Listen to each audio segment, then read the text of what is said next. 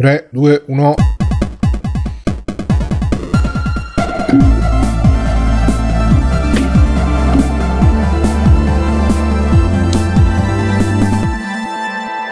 Cari amiche e cari amici di Free Playing, il podcast di chiacchiere in realtà dei viaggi intorni, io sono Bruno Barbera, con me ci sono, in ordine di webcam da sinistra a destra, Max da Retro Outcast. Ciao Max. Ciao Max. E quello lo saltiamo per ultimo, Bruno Barbera da Free Playing e Matteo da non solo chiacchiere di videogiochi. Ciao Matteo. Ciao. E Fabio da Panino al Salame. Ciao Fabio. Grazie, ciao. Stefano da Retrocast. Attenzione a non scambiarli. Un saluto a tutte le pupe in ascolto. Ciao Stefano. Inoltre ragazzi, stasera finalmente con noi Alessio di Tricast. Ciao Alessio. Ciao ragazzi. A tutti. Perché è così depresso di Tricast? Perché Tricast non c'è più, quindi è la gag che ha preparato da 6 puntate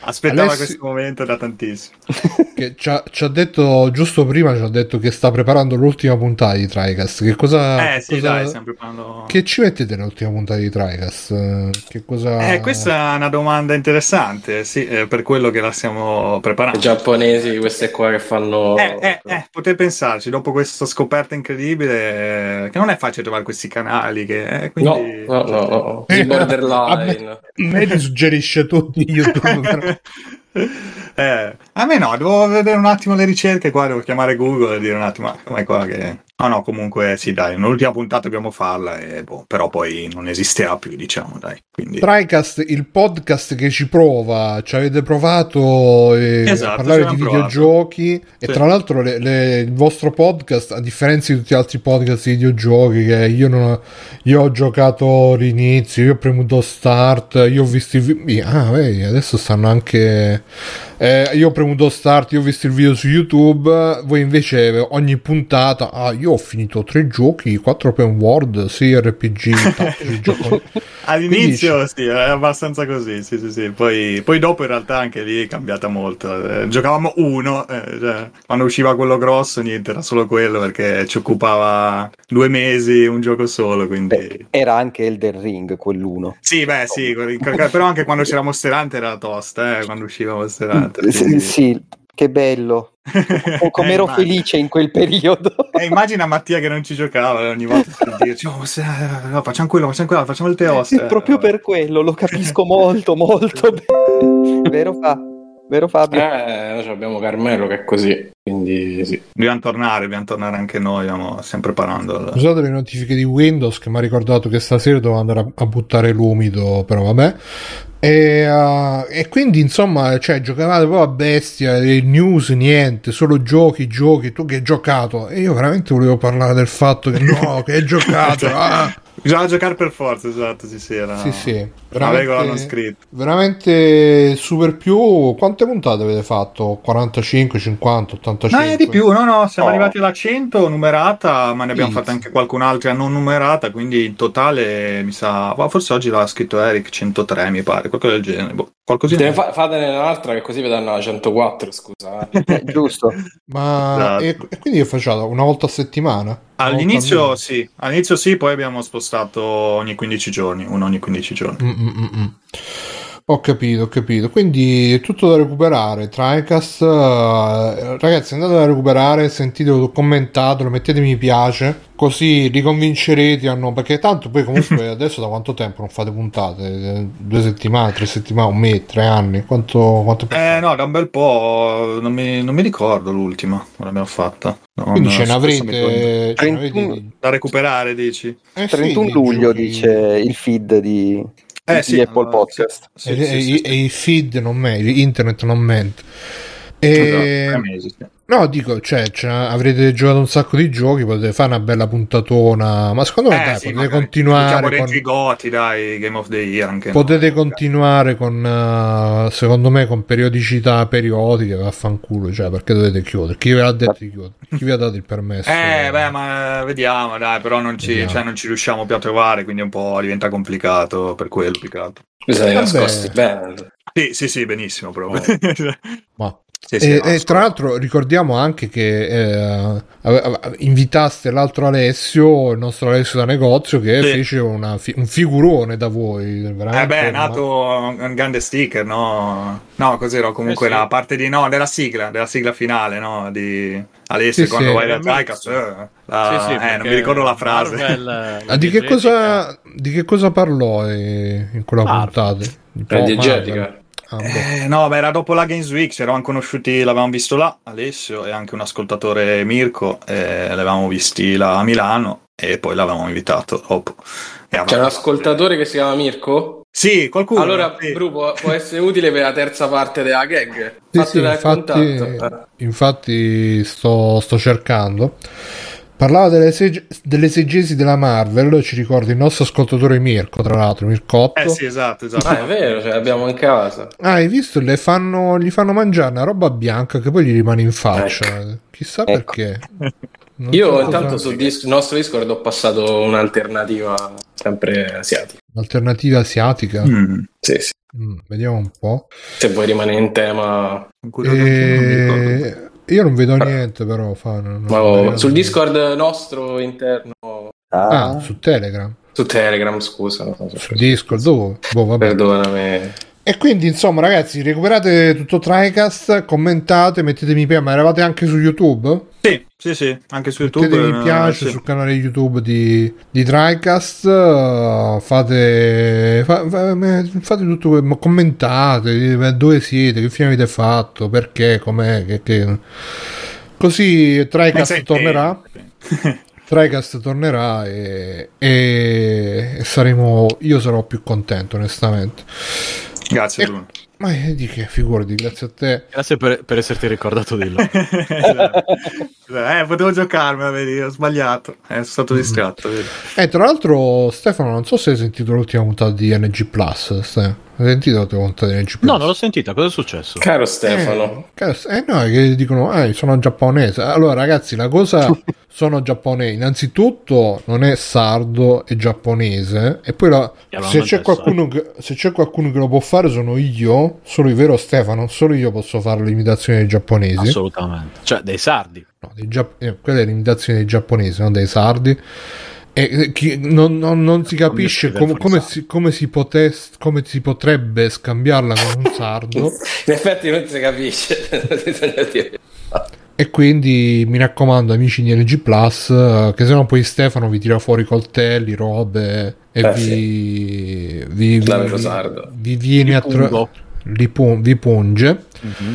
E niente, vabbè, dai, iniziamo a parlare di news che sono importanti. Così stasera ho il traguardo di finire presto con le news, così passiamo agli extra credit veloce, che sennò ecco qua. Starfield, i fan piangono quello che doveva essere il giorno del lancio, che era l'11 novembre, quindi più compleanno mio era il giorno del lancio. Alessio, tu lo aspettavi Starfield? Di la verità. Non tantissimo, cioè lo aspetto, ma l'hai pianto il giorno del lancio.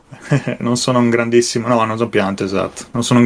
fan alla fine di Bethesda, di quel Bethesda lì, ecco, però lo aspetto con piacere. Di quale Bethesda sei fan? Ma più gli altri studi, più Arcane, più Machine Games, cioè ho giocato più quelli, mi sono piaciuti più quelli, diciamo. Ho giocato solo Fallout 3 alla fine. Skyrim non mi piace, cioè quelli di fantasy così prima persona non riesco proprio, ci ho provato, ma no. Fallout invece sì, però sono rimasto. Senti, Alessio, visto che ci siamo, vediamo un po'.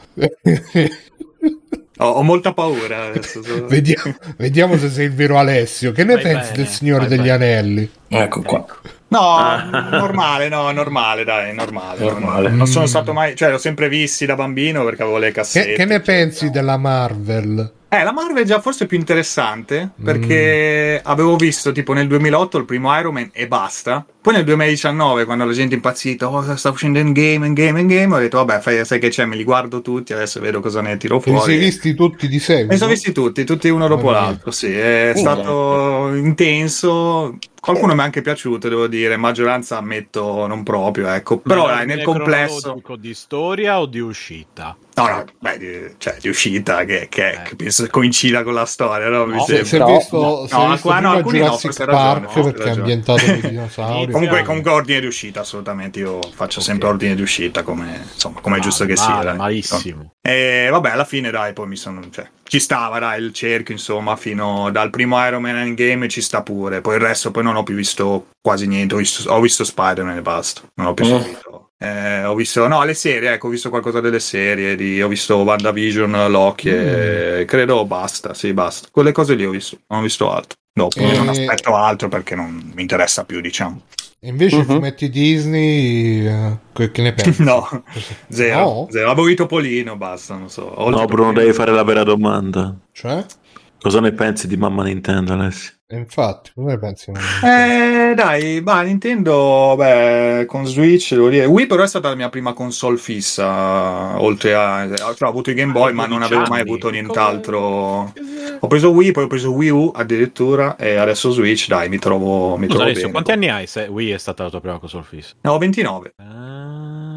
Pensa, però l'ho presa tardi, meno di te. L'ho comprata... Esatto, un anno... No, ne ha due in più di me, Alessio. L'ho regalata a mio fratello, quindi ci ho giocato poi anch'io, giustamente mi sono recuperato qualcosa però non avevo altre console, ecco, cioè non le conoscevo neanche, a dire la verità, quelle ero a PlayStation e basta, sapevo che c'era quello e via. Alessio, qual è stato il tuo primo videogioco? Mazza, qua è tosta. È tipo Metal Gear. Super Mario Land, forse il primo su Game Boy. Boh, non lo so. Vabbè. Direi quello che mi ricordo di più, forse. Non mi ricordo se ho avuto prima il Game Boy o prima la PlayStation. Credo prima.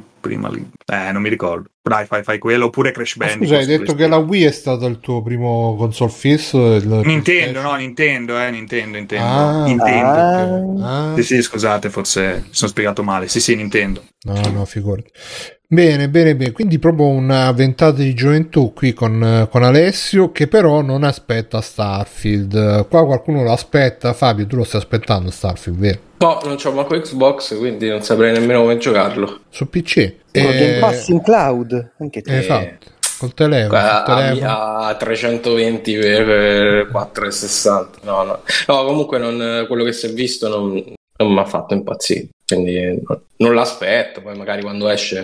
Non saprei nemmeno come dargli una possibilità, ma se posso, magari. Tra l'altro poi quando esce non l'ho detto. Non si sa. No. Primavera avevano detto, mi ricordo male. Ma una rondine. Sì, dovrebbe uscire. Non ho detto niente ancora. Secondo quarto, mi sembra. O qualcosa del genere. O hanno soltanto detto 2023, ma magari mi ricordo male. Comunque hanno dato il Game of the Year a Junon. Ciao Rob. Tra l'altro, vedi, si è sentito chiamato in causa Stefano, si è venuto a scusare a nome di tutta NG Plus nei confronti di Stefano. Figurati Rob, non ti preoccupare. Figurati Rob.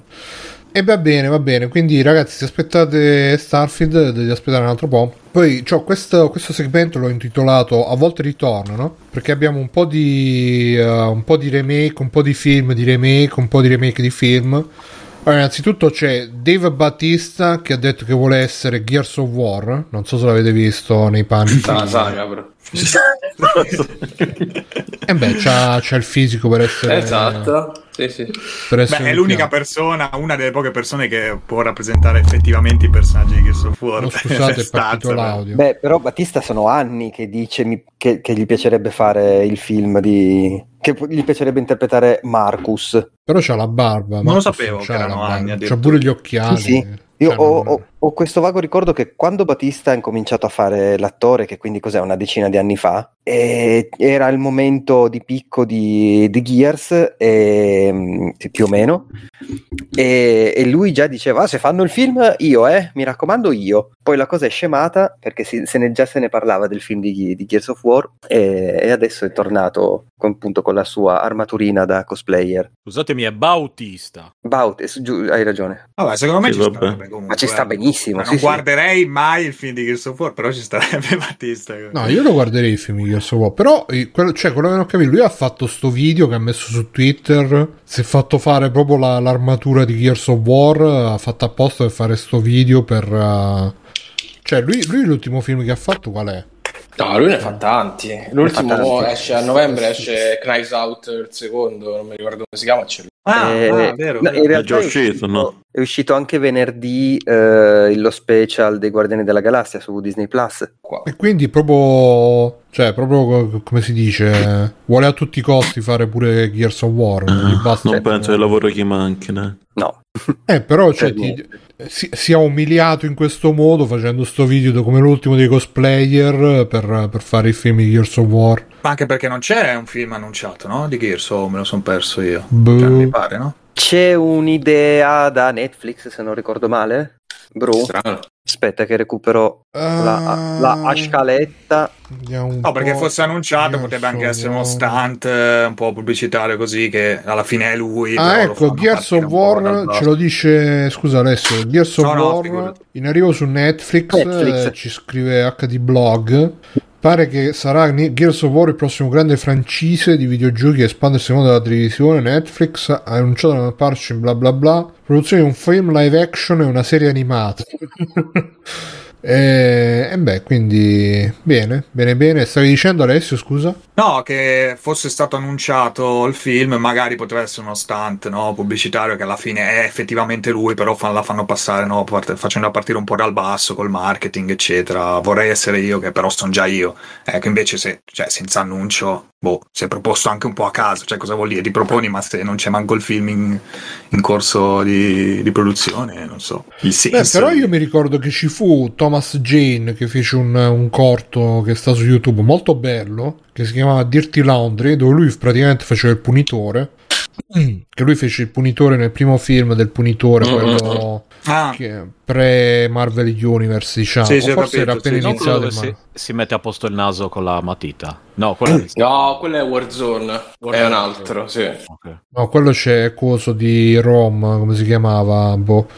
Tra l'altro fatto da una femmina, Warzone, regista femmina, il film di punitore, mamma mia.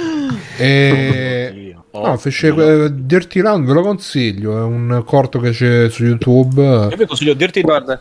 Lo metto nella chat qua su Twitch. Bravo, metti nella chat. E niente, quindi Bautista. E invece la vera notizia, se riesco a ritrovare la scaletta che me la sono persa, è che sta arrivando il film di Streets of Rage dal regista di John Wick. Siamo contenti del film di Streets of Rage dal regista di John Wick? Molto. In teoria sì, in pratica speriamo bene. Ma in realtà c'era stato già, mi sa. Come fai la storia di Streets of Rage? Ma sì, la dati poi picchiare i trans anche, cioè picchiano i trans. Non ci sono i trans, cioè almeno sì. Ah no, nella versione americana no. Vabbè, credo che si... No, quello mi sa che era... Ivy Poison. Come cazzo si chiamava? No, era Final Fight. No, aspetta, no. Era Final Fight. Vero, cacchio, che palle. Guarda, meno male che non gestisci un podcast di retro gaming, perché cose diversi. Ecco perché Max è in grado di parlare, altro. Ecco perché Max va ospite a Retro Outcast. Esatto, perché lì non si scombinano i nomi. No. Vabbè, comunque di giochi divertenti, tipo è l'altro che invece si chiama. Comunque vabbè. John Wick hanno annunciato John Wick deve uscire il 4, io non vedo l'ora. No, anch'io lo aspetto, alla fine mi è piaciuto a me, anche il 3 è piaciuto. Sì. Vabbè, se fa il film di Streets of Rage, il creatore l'hanno già girato, mi sa che... Ah no, aspetta, qua c'è scritto il 4 l'avranno già girato. C'è scritto un film di Streets of Rage scritto da John Wick. Okay. Che deve scrivere? Tu dai un calciaccio. Qua semenino, qua provano a parlare. Odimo, esatto, qua Odimo. Invece di Final Fight, quello che diceva Stefano, c'è pure di quello un film, un corto su YouTube, vabbè che ce ne saranno 1000, però ce n'è uno in particolare, ma non mi ricordo. però c'è un corto su YouTube. L'importante è prendere attori giusti, che sennò veramente, cioè i stuntman giusti, sennò neanche attori, basta che siano stuntman, basta che li fai menare, poi magari parla Bautista col linguaggio dei segni, va bene uguale, anzi sarebbe pure più figo forse. Tu gli metti dentro Scott Adkins, qualcun altro della sua scuola, sei a posto, sei proprio a posto. E quelli di The Raid tanto li ha messi pure in gioco, sì, quindi ce li ha pure, li conosce pure, li ha messi pure in Star Wars, li ha messi dappertutto. Sì, che in Star Wars se, cioè, insomma, sì, vabbè, servivano a un cazzo, però infatti quando erano già a caso, che dici magari ancora qualcosa da fare, boh, butti dentro. Quando erano usciti lì nel, dove erano, nella nave di Solo, prima di risalire sul Falcon, ho detto wow, ma sono quelli di The Raid, hanno finito, ok, va bene. Immobili, guardie del corpo immobili, basta. Vabbè, mica potevano fargli fare chissà che, quelli mica sono film. Infatti, per cui la domanda è perché li hai presi, però vabbè, lasciamo perdere. È per il cinema asiatico, per il pubblico asiatico che va lì e poi... Capito. E poi sta tornando Giudice Dredd con Carlo Urban. L'ho intravista oggi questo. Mi manca, volevo recuperarlo questo. Anch'io, sì. Non avete mai visto il film di Giudice Dredd con Carlo Urban? No. Bellissimo. Molto bello. È The Ride con Dredd. Con le pistole. Me l'hai venduto. Il nemico finale è Cersei di Game of Thrones. No, è davvero The Raid con, cioè, tutto nello suo palazzo, quindi. Però non si leva il casco, insomma, è più non è a livello di quello di Stallone, però. Come? Non si leva il casco? Non si deve levare il casco. Stallone se l'è tolto nei primi 15 minuti di film. Non capisco. Ha detto: se non me lo fate togliere, non giro il film. Aveva anche gli occhi azzurri in quel film. Stallone. Sì, dovevano, come nel fumetto, dove lui se lo toglie in continuazione. Proprio, cioè. Anzi, è proprio la caratteristica di Dredd che non si vede mai in faccia, vedi solo quello come si vede in questo film. Stavo scherzando, no, mi dispiace. Lui ci sta cose. Stavo scherzando. Troppo tardi, adesso devo finire il pippone. Vado nell'angolo. Ecco. Quindi dicevi, Stefano, si vede tutta la faccia del Giudice Dredd. In quale? No, in questo no. In tutti? No, in nessuno. Non è una caratteristica. Hai detto che è una caratteristica del Giudice Dredd che si toglie il casco. No. Quando vai in moto. È l'esatto opposto. Non si leva mai il casco, la giustizia. E tra l'altro, sì, questo è più fedele, però la battuta io non mi infronto alla legge, io sono la legge. C'era quella di Stallone che qua invece in questo. Quel film è ottimo, cioè anche se è una versione di Dredd un po'. Tra l'altro c'era Rob Schneider. No, ma c'era. Però aveva delle robe fantastiche. Tipo Stallone. Esatto. Ne ho avuto lessi una recensione di quel film, lo Stellone di Stallone. Veramente top. No. E poi grande, sta bellissimo, recuperato perché e poi magari vedete anche quello, no, questo di Carl Urban è veramente figo come film. Bel action, bello. E poi ultima roba pare che siano in lavorazione un remake di Ninja Gaiden e di Dead or Alive. Così Alessio, tu sei un fan dei picchiaduro, degli action? Picchiaduro 0-0, action bene. Abbastanza. Ninja Gaiden mi piace, non li ho finiti però perché li giocavo su console di amici eccetera. Una volta ho passato tipo tutta la notte a casa di un mio amico a giocare al 2 su 360, però senza finirlo perché vabbè, finirlo tutto di fila era tosta, però bello, sì. Ma mi fa piacere, se magari lo ripescano bene, dai, ci può stare. Dead or Alive invece mi interessa relativamente, che appunto, non giocandoci, cioè. Però waifu ci sono, quindi però le pop per imbalzone. No, esatto, un aggiornamento, un refresh dei contenuti. Eccole qua. Le tette ancora più grandi. Not safe for work, ci sta. Peraltro Ninja Gaiden sembra che lo facciano i Platinum. Farà il Team Ninja Gaiden, scusa. Ninja Theory. No, il Team Ninja Theory. Team Ninja Theory Guide, Team Ninja Gaiden Theory per la precisione. Quello. Matteo, tu l'hai finito Ninja Gaiden? Sei un ninja esperto. Il primo mi sembra finito, ma quello 3D è action. Action. Tu pensavi l'originale, il remake, quello del NES? Che ne so io? No, mi sa che quello 3D. No, comunque mi sa che pure io ho finito solo il primo, gli altri l'ho solo iniziato, mi sono pure scaricato il 2 l'ho iniziato anch'io. Ma pure il 3. Sì, che poi sono usciti su PC, è vero, da poco, da qualche anno. Insomma. Sì, Brothers dice Ninja Gaiden Souls-like. Oddio, le probabilità che provino anche loro quella strada lì non sono poi bassissime, però... E beh, però non è, chiedo perché non li ho mai toccati, una roba tipo non verrebbe fuori una roba Nioh. Tipo Nioh. Non avevano già fatto Nioh, infatti, Team Ninja. Eh beh, sì, Team Ninja, esatto, ha fatto Nioh, quindi sì. Spero Ninja Gaiden non si tengano più sull'action normale, ecco, magari prendono qualcosina più da un Sekiro, ecco, un po' più asciutto in quel senso lì, senza robe strane, lutte, eccetera, eccetera, eccetera, eccetera, vedi Stefano? Ah, eccetera, eccetera, esatto. Guarda che lo dicono tutti, eccetera, eccetera, e lì si è fissato con me. Quindi no, perché sarei esatto, è fissato con te perché c'è l'amore. No, a me va benissimo, però sembra che lo dica solo io, lo diciamo tutti. Cioè... Stefano, io prima di conoscerti non avevo mai sentito questa espressione. Sì, guarda, proprio, io detto, no, questa è una cosa che dicono in Sardegna. In Sardegna, proprio terra di eccetera, eccetera. Esatto. Sì, sì. Terra di eccetera. E di eccetera eccetera eccetera. Tanto non so, Bruno, scusa, se hai visto quel Wanted Dead fatto da quelli di ex Ninja Gaiden, quello della tizia col fucile e la katana. No, non ne ho idea, guarda, io l'unica cosa che ho visto, magari quello ti può piacere, come action. È un action proprio alla Ninja Gaiden, appunto, però fa anche le prese un po' alla John Wick, non sembra male, forse un pochettino legnosetto. Sì, sì. Vediamo subito dal Tokyo Game Show 2022. Ma quando c'è stato il Tokyo Game Show 2022? Altro un paio di mesi fa. Settembre. Ah, vedi, anche rossa con le lentigini. E poi Super Tamarro, Trash, c'ha delle scene... No, quello era... Vabbè, le hanno fatto vedere in 10.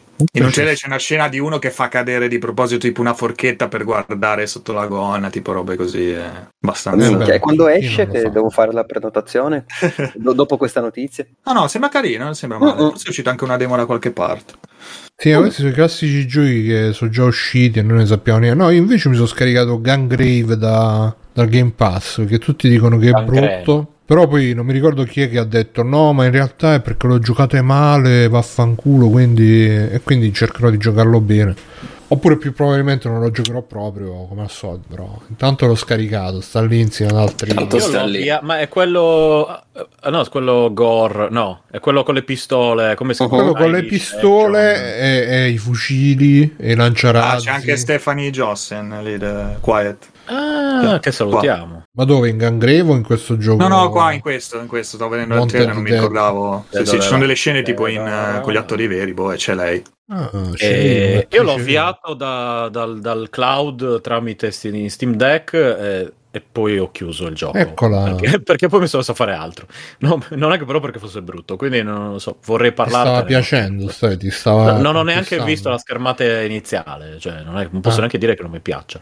Ecco, si è avviato dal cloud, scusa. È Gangrene. L'ha avviato, ha detto iniziale. Ah, si avvia e l'ha spento. Praticamente. Quando stava facendo il buffering, l'ha spento. Era un proof of concept, capito? E tutto, la mia vita è un proof of concept. Comunque è strano se rifanno anche Dead or Alive. Tra l'altro Dead or Alive è arrivato tipo all'8, al 9, boh. 7? Sì, che è andato tipo a schifo, quindi... Sì, 6 o 7, qualcosa del genere. Ah, eccolo qua, sì, ok. Forse per quello Dune Spice Wars. Mm-hmm. C'è anche Dune Spice Wars sul Game Pass, se sì. Che però è uscito in accesso anticipato, giusto? Ma è uscito già da diversi mesi, è ancora in accesso anticipato. Se invece c'è anche il gioco dei conigliucci che si chiama Lapin, come che in francese vuol dire coniglio. Coniglio. Non ne sono sicuro, Brothers, ma credo che ci sia un riassunto all'inizio che mi ha detto un mio amico che l'ha provato in Gangrave, quindi forse è un sequel, non un remake. Dovrebbe essere mi sembra di aver letto una notizia che è un sequel diretto del primo Gangrave o del secondo Gangrave, che era uscito tipo 20 anni fa, una roba del genere. Questo Gangrave, che tutti Gangrave, chi lo conosce? Gangrave sarà stata, mi sembra, una roba per PlayStation 2 tipo. Sì, PlayStation 2 mi sembra. Beh, sì. Back. E dico, per questo si vede Tricast che se lo giocano tutti quanti ci pagano bene, invece noi niente, non sappiamo un cazzo, vabbè.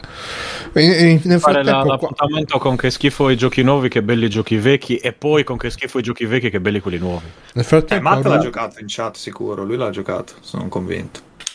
Lui sì. Perché questo sono uscito 20 anni fa, dice a Rob. Un po' c'ha ragione. Vabbè, sono quei giochi, guarda come la fanno correre a questo, guarda. Questo è il primo foto... sì, è sotto, non c'è niente. Sotto ha il bikini. Ma è quello che credi tu, invece quello è proprio il fisico suo, guarda là. Va bene, e basta Ruka che fa il photoshoot in bikini. Bikini con la salopette, però. Mo' si farà pure il bagno. Quello che ho detto io. Cialocchini. Sì, però anche in chat, però Sten è più intrigante pensare che non c'è niente sotto la salopetta, scusa, no? Ma si vedeva. Vabbè, io posso immaginare. Ma chi ascolta l'audio non lo vede.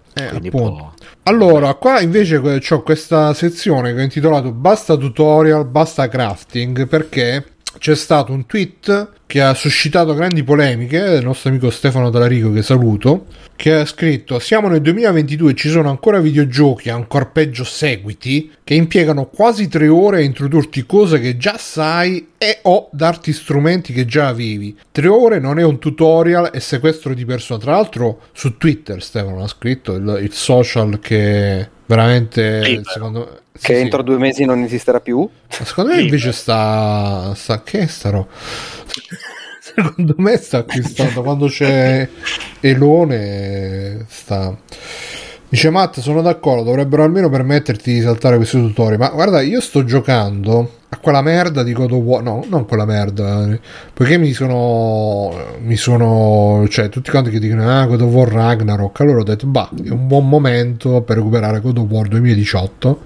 Ho lasciato là Kratos sulla canoa insieme ad Atreus e ho detto bello, però troppi enigmi, porca puttana, troppo, cioè io voglio da mazzate quando gioco a God of War, no? Che devo stare sulla canoa a destra, a sinistra, avanti, cioè proprio che fanno sti giochi che hanno un ritmo, a parte i tutorial sono un problema, e secondo me rientrano anche loro nel problema dei giochi che sono troppo lenti, troppo...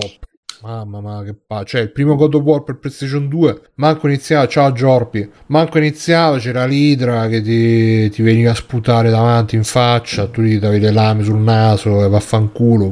Qua invece prendi l'albero e vedi a mamma che c'è qua, gira per girare a destra, girati a destra, gira da sinistra per girarti a sinistra, bla bla bla bla, cioè tu che ne pensi adesso di questi tutorial infiniti? Ma guarda, dopo tanti giochi, comunque, soprattutto adesso in questo caso parlando di un seguito, può essere un po' pesante, per quanto poi mi piaccia lo stesso avere quell'avvio lento, moderato, quei momenti un po' più, diciamo, riflessivi in generale, in tutti i videogiochi, non solo God of War.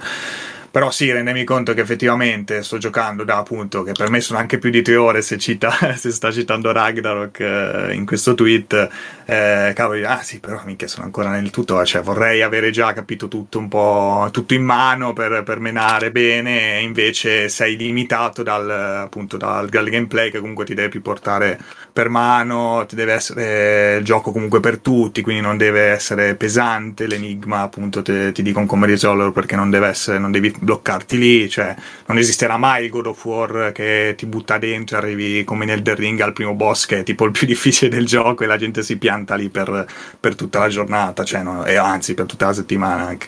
Non esisterà mai, cioè è impossibile, ecco. Anche tra l'altro la difficoltà alta, che poi sono problemi che non risolvi alzano la difficoltà, cioè per esempio Ragnarok non l'ho ancora finito, lo sto giocando a difficoltà quella non più alta, quella prima, che è comunque abbastanza tosto, con certi nemici soprattutto ti fanno fuori anche in 2 colpi, o un bel colpo anche ben assestato.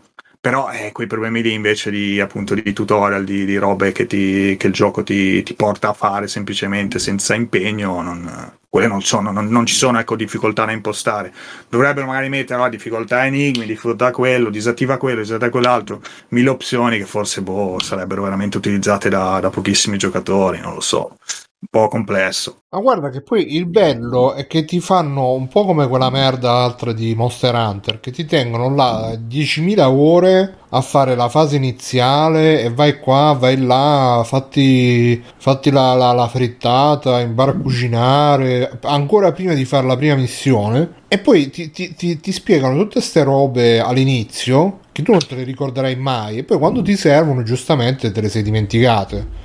Invece, cioè, dovrebbero fare che tipo come di Assassin's Creed, che non lo so se c'è ancora in effetti la cosa, però c'erano quella cosa di Assassin's Creed che tu in qualsiasi momento potevi aprire i tutorial, perché giustamente sono giochi che durano 500 ore, magari li lasci, poi li riprendi, ti dimentichi, e quindi ti serve allora, ti serve l'istruzione su come si fa, invece no, fanno sta cosa.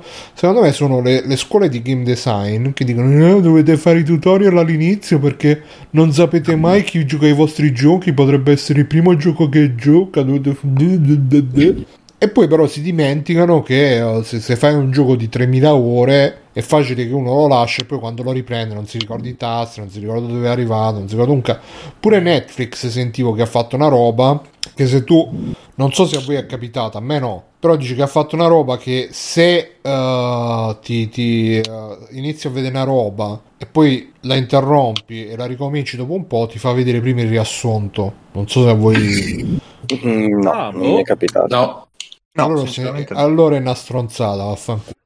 Però sarebbe bello avere anche nei videogiochi una cosa del genere, insomma, che ti ricordi che dove sei, che stai facendo, che stai andando. Io ho ripreso God of War e dice Doctor, in Ragnarok c'è il registro di tutorial. Ah, vedi, quindi bravo Ragnarok, ho detto una stronzata. Sì, però... c'è anche un livello, diciamo un'arena dove sei invincibile, puoi provare diciamo tutte le tecniche, tutte le mosse, puoi anche tra l'altro disattivare alcune mosse, che è una cosa che forse pochi giochi fanno, cioè poi a livello di accessibilità è super vario anche proprio a livello di opzioni, robe, però sì, poi cioè, il gioco è strutturato in un certo modo, quindi da quei binari non puoi uscire, ecco, da certi binari non puoi uscire, ecco, e Monster Hunter, come dicevi Bruno, cioè ha il problema opposto, cioè ti butta dentro subito all'inizio delle robe e alcune cose neanche te le spiega mai in toto, cioè alcune cose devi andare su YouTube degli esperti di Monster Hunter che ti fanno no, questa è la spada lunga, adesso ti faccio vedere tutte le mosse che puoi fare con la spada lunga e tu piano piano te le studi, te le impari, poi dopo una cinquantina di ore, una trentina di ore, quel che è, sei magari diventato bravino a usare un'arma e ti diverti, diciamo, mentre appunto God of War no, perché comunque parti piano piano, ti insegna tutto piano piano e voilà. Che poi il problema secondo me di God of War è che c'ha sto ritmo che ti almeno ho sentito che anche quello nuovo è così, però nel 2018 ti fa fare un combattimento e poi il prossimo combattimento e dopo tipo mezz'ora, un'ora che stai girando facendo gli enigmi, che cazzo, e così quando cazzo li impari a fare il combattimento se stai sempre a fare, cioè non è neanche il tempo di imparare le mosse, di imparare tecniche, non c'è un tempo di fare un cazzo. Fabio, tu che ne pensi di ste robe? Ah, intanto io ho finito. Hai finito? Ti è piaciuto? Sì. Oh. Mi è piaciuto, sì, alcune anch'io cose. Anch'io l'ho finito. Oh, grande. Prelevatemi, vi prego. No, ho speso 620 euro per giocarci. A parte la bambina che muore alla fine. 620 euro. Beh, questo lo sapevo, questo me l'avevano già detto anni fa. Che versione ti sei comprato 620 euro? Quella con la bambina che muore.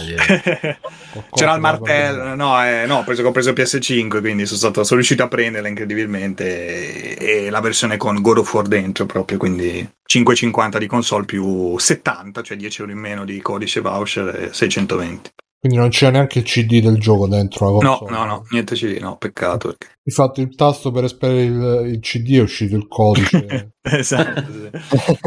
Il foglietto. Beh, dicevi fa? Io un po' di tempo fa ho scritto un articolo su The Shelter che si chiamava tipo "Cari sviluppatori, non siamo rincoglioniti", una cosa del genere, dopo aver giocato il tutorial di primo Horizon, che era veramente una roba da rincoglioniti, perché ti spiegava come guarda a destra, come guarda a sinistra, tieni premuto il tasto RT per mirare, tieni premuto questo per far così, con X salti, mettiti giù, fai così. E sono tutte effettivamente meccaniche che ormai fanno parte del videogiocatore, quindi veramente agli eccessi di premi L per guardare in alto, premi L per guardare in basso. E quindi il punto del pezzo era se non mettete dentro delle dinamiche effettivamente originali, effettivamente nuove, non ci prendete per rincoglioniti, perché poi c'è roba tipo Dark Souls o Elden Ring o Sekiro in cui il tutorial non c'è, eppure la gente ci riesce a giocare. Quindi evidentemente ci sono delle meccaniche che ormai abbiamo interiorizzato e che non c'è bisogno di spiegare così in profondità. Capisco la necessità di spiegarle a un nuovo giocatore, ma non c'è bisogno di fare 3 ore di tutorial, perché pure quello del primo Horizon erano almeno almeno un'oretta e mezza buona di lei da bambina, vero, sì, che sparava con sto arco di merda. E E quindi sì, sono d'accordo con Stefano, da tempo in memoria. Tu Stefano, che ne pensi, visto che sei d'accordo? Stefano te la dico. Altro Stefano. Però farebbe bene essere d'accordo con me in generale. Però sono sempre d'accordo con te, lo sai. Esatto. E sono d'accordo. Io non ho giocato gli ultimi God of War, quindi non ho molto da dire a riguardo. Beh, in generale, non solo God of War. Ah, proprio sul mondo? Sì, sì, tutorial del mondo. Beh, penso che ci vorrebbe meno guerra, più pace... niente fame nel mondo, niente fame. Votatemi. Per voi qual è l'introduzione migliore in un video? Per me, io se ci penso, ci ho pensato poco, ma ci ho pensato Metal Gear. Ma aspetta, intendi che ti spiega le meccaniche del gioco o che introduzione in generale? Esatto. No, diciamo introduzione barra tutorial. Secondo me, io quella che mi ricordo più Fallout figa, 3 era interessante. Sì. Non l'ho giocato pur per fortuna. Bella, sì. Vabbè, però cazzo. Quella di Fallout 3 era molto molto carina. Io non li gioco sti giochi di pensare. Io ho giocato solo l'inizio di Fallout 3. Beh, almeno l'inizio. Io ho giocato l'inizio di Fallout 4, che comunque già non essendo 4 maggiori di 3. Ma questa è nuda? Ah no. No, è il bravo. Sembra. Importante. Calmo, di Felice, calmo. Si è emozionato, però questa è nuda. Oh. Ho solo chiesto. Mo vedi, sta mangiando Kiki d'uva. Queste sono tante palline. Come piacciono a me. Ma metti tutto in bocca. Comunque. Alla fine due mani. Sembra un dito.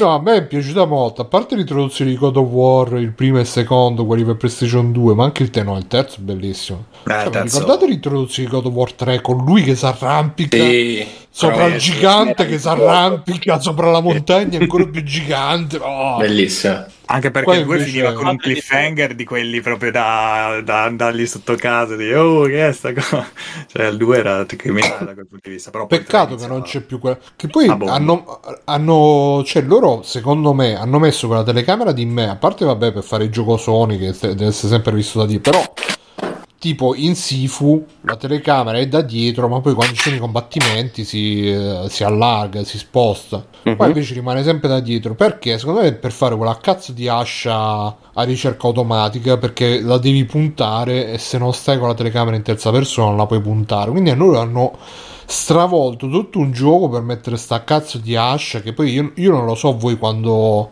è che la usate, che io non la lancio mai, perché cioè che cazzo devi lanciare l'ascia, la devi tirare in testa alle persone, che la devi lanciare.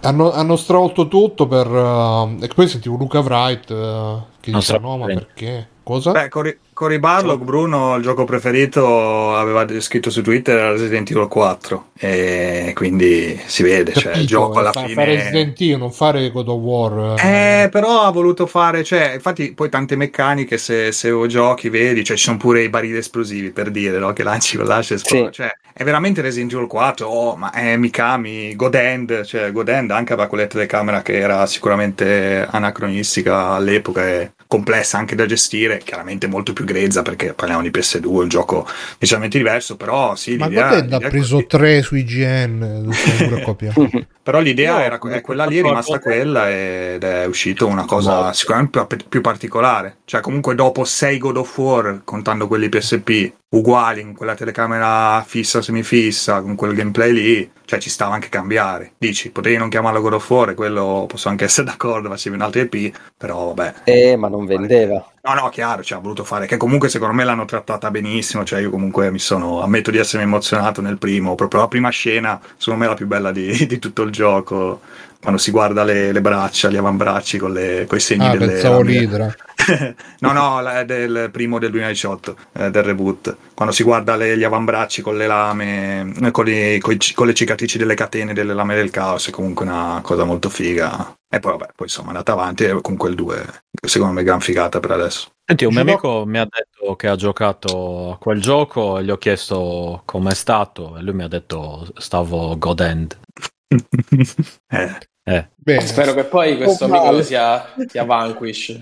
Ovviamente il signor Vanquish, interpretato da Bautista, tra l'altro. Sì, però poi ha detto no escape. Comunque Dice Doctor, cioè... No, no. In che gioco, in che picchiaduro dicevano no escape quando iniziava? No, no. Garumar, no, era qualcosa tipo Neo Geo. King no, in realtà ho sbagliato pure la citazione, perché il gioco era On Escape per Amiga. No, però c'era anche un No Escape per qualcosa. Vabbè, vaffanculo. C'è Brothers Club che dice che legno in culo God End, anche se aveva parecchio stile. E Doctor dice... ci hanno studiato tantissimo su come fare bene quell'ascia, la sensazione dell'anno. No, ma sì, ma funziona benissimo, per carità. Però io mi immagino se avessero fatto con quella grafica un gioco con un combattimento più tradizionale, più con inquadratura. Immaginati quella grafica però con Kratos visto un po' più da lontano, circondato dai nemici che puoi vedere effettivamente dove stanno invece di vedere freccette. Secondo me sarebbe stato super spettacolare. Però vabbè, non è che si può fare il gioco, diciamo, però sicuramente sono partiti dall'ascia, dal fatto che doveva lanciare l'ascia, almeno così sembra, e da lì ci hanno costruito intorno tutto il combat system. E poi ripeto, non è che posso dare chissà che giudizi, non li posso dare perché non mi fa combattere sto cazzo di God of War. Sta sempre là a buttare sta cazzo di ascia sulle rune per aprire porte, che porca puttana. Vabbè, però mi riservo di rivedere il giudizio. No, dicevo, per me un'introduzione che mi è piaciuta un casino è stata quella di Batman Arkham City, quando sei Bruce Wayne con le manette devi... ci stanno le persone che dicono no, tu sei ricco. Quello è proprio l'intro più che... No, l'intro o il tutorial, perché allora se no mi tocca citare effettivamente Bioshock, il chat è fantastico il primo. Quelle sono introduzioni che fanno anche da tutorial in maniera trasparente, perché ti introducono alle meccaniche del gioco senza però che stanno lì, guarda in alto, guarda in basso, con questo tasto primi, con questo tasto cioè sono... che è il modo giusto. Lo stesso God of War, il primo God of War c'era quella super introduzione con l'idra che ti faceva un po' capire, ti faceva capire tutte le meccaniche, le cose. Anche Bioshock, Vito Iuvaro lo paragona a Bayonetta nelle fasi action. A voi pare così? Ma che cosa, God of War? Non credo. Io ho sentito che diceva che non può fare il Bayonetta, che è una cosa diversa, o forse ho sentito male. No, infatti credo neanche io che l'abbia paragonato a Bayonetta, cioè nel senso sono proprio cose diverse, ma volutamente diverse. Sì, uno è maschio e l'altro è femmina. Doctor dice però l'inizio di Bioshock con l'aereo e poi la discesa negli abissi, fantastico. È bellissimo. Oh. Anche quello di Infinite era bellissimo. Sì.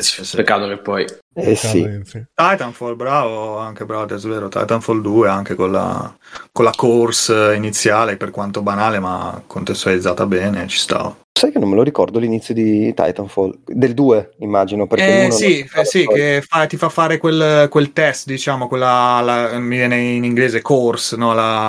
Il percorso, madonna, proprio. Il percorso è ti fa saltare, ti fa scivolare, eccetera, ti fa sparare, giustamente. Ma vabbè, è anche un FPS, quindi diciamo che, madonna, non sapere i controlli di un FPS, cioè è veramente tosta, cioè sai già come giocare, di fatto vedi solo un po' la diversità magari.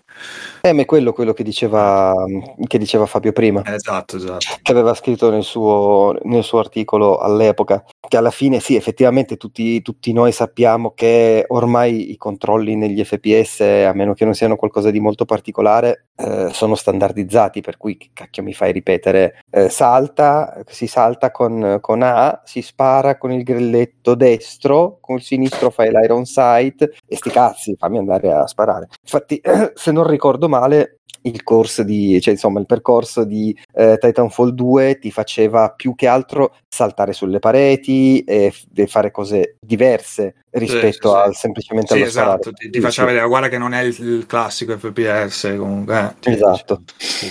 Forse per noi è anche un po' inconcepibile immaginare qualcuno che effettivamente non sa tenere in mano un pad, però effettivamente ci sono, quindi forse alla fine hanno ragione loro.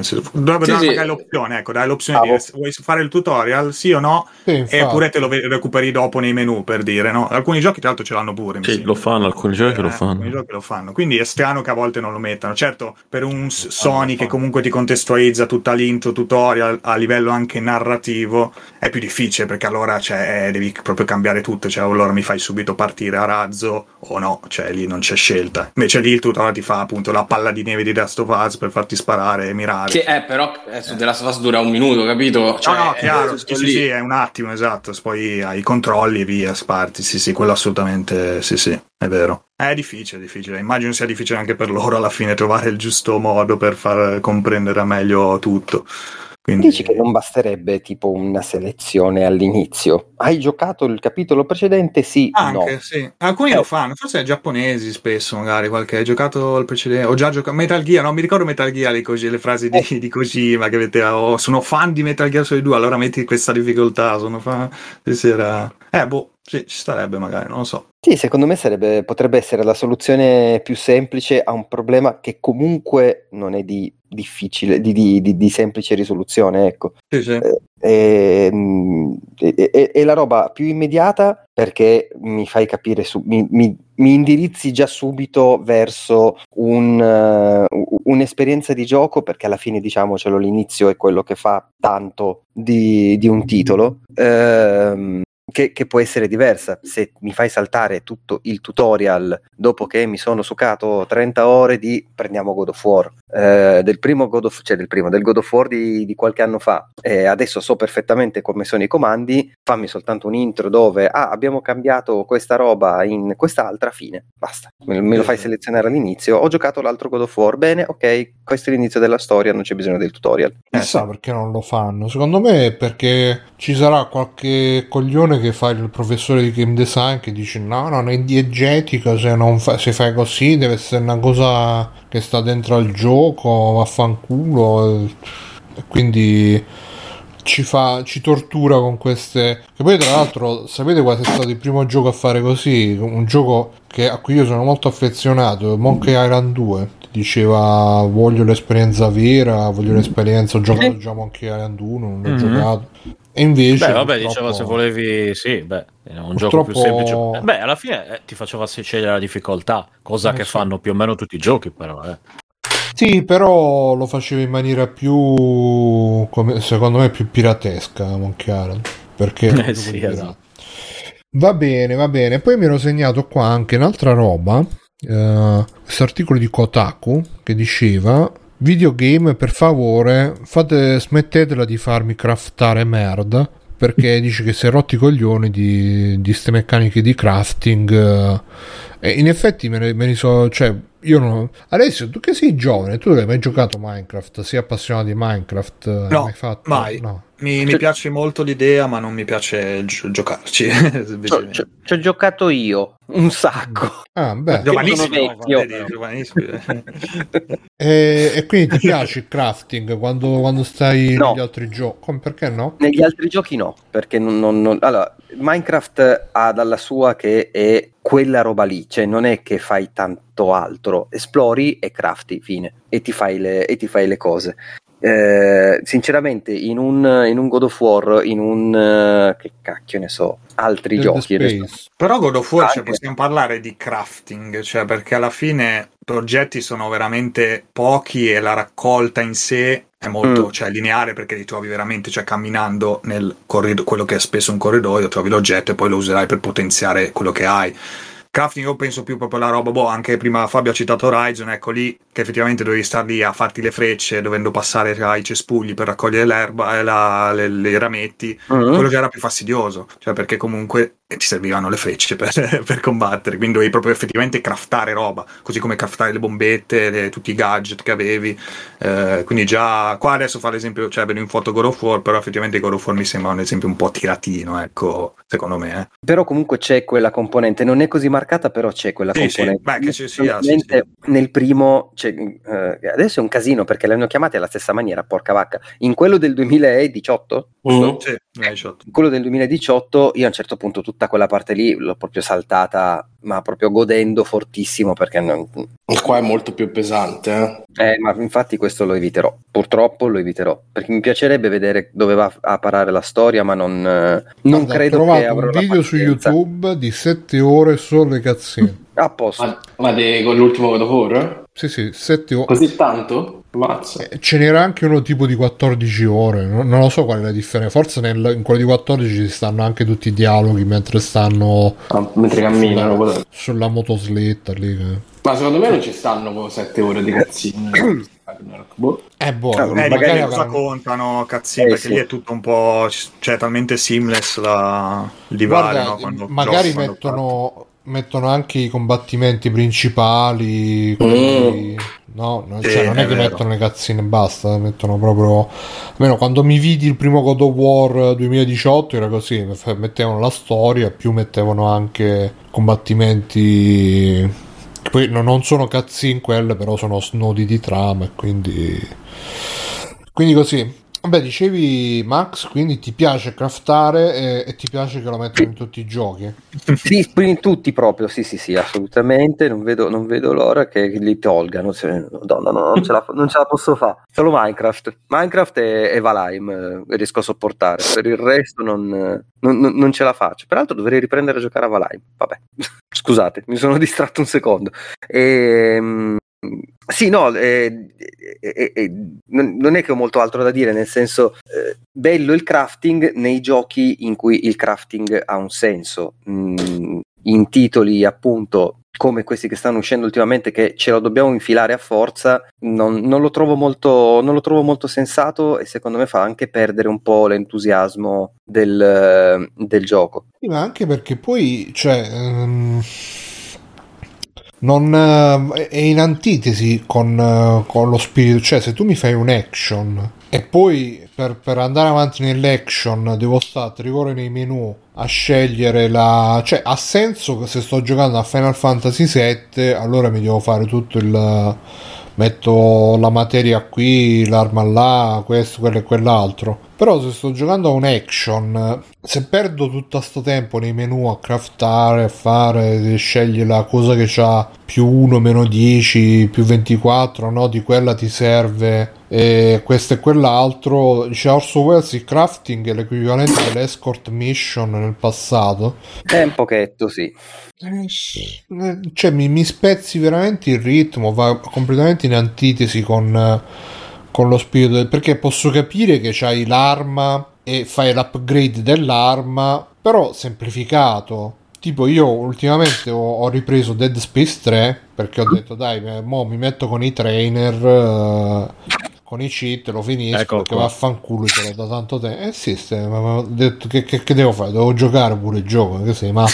Perdonami Bruno, no? Errore mio. Ma sì, cheat, e porca puttana ho speso più tempo a fare, perché poi con Dead Space 3, col fatto che volevano gli hanno messo era fastidiosissima quella roba, mamma mia. Ma non era solo fastidiosa per le microtransazioni in sé, hanno fatto una, cioè in quelli precedenti trovavi un'arma, un'altra arma, trovavi l'arma che faceva una roba. Sì, dicevo proprio la questione delle armi, sì, il crafting, le mischiavi, no, cos'è che facevi, le costruivi tu praticamente. Ma sì. No, devi prendere il corpo dell'arma che può essere leggero o pesante, poi puoi mettere la parte di sopra, cioè devi diventare tipo un ingegnere che si deve costruire, vabbè che lui è ingegnere Isaac, però devi diventare un ingegnere che deve costruirsi l'arma scegliendo i proiettili, i tipi di proiettili, che palle, mamma. Vabbè che poi, poi ovviamente con i cheat ti rompi pure i coglioni, perché alla fine non è che ti cambia tanto, però non so. Cioè, diciamo che mi trovo un po' con Doctor alla fine, che dice action adventure, ti prendi il pacchetto completo, cioè beh sì, l'idea è quella, cioè di infilare comunque, di mettere un po' di tutto, che però non è detto che poi il risultato finale sia sempre ottimo, ecco. Secondo me appunto nel caso di God of War, comunque altri che ho giocato, il risultato ci sta, cioè comunque non mi ha pesato, ecco. In altri magari già, ecco, penso solo a Horizon, comunque già Horizon un pochettino a volte star lì a contare gli oggetti che effettivamente avevo perché mi servivano determinate cose, un pochettino era fastidioso, però comunque niente di distruttivo, ecco, a livello di gameplay, cioè non ho mai trovato fastidio, ecco, grosso. Ma poi il problema è che secondo me sono robe che non vengono cioè secondo me c'è qualche dirigente che dice ah no, il crafting, Minecraft ha venduto 10 miliardi di copie, allora ce lo mettiamo anche noi perché piace. Mi sembrano proprio quelle robe un po' come un tempo si metteva il multiplayer dappertutto, Cioè. Perché Call of Duty fa gli smacelli, quindi mettiamo il multiplayer anche nel nostro gioco. Non c'entra niente, boh. Dice Brothers spezzano molto il ritmo del gioco in titoli come Metro Exodus o action vari, sono solo perdite di tempo.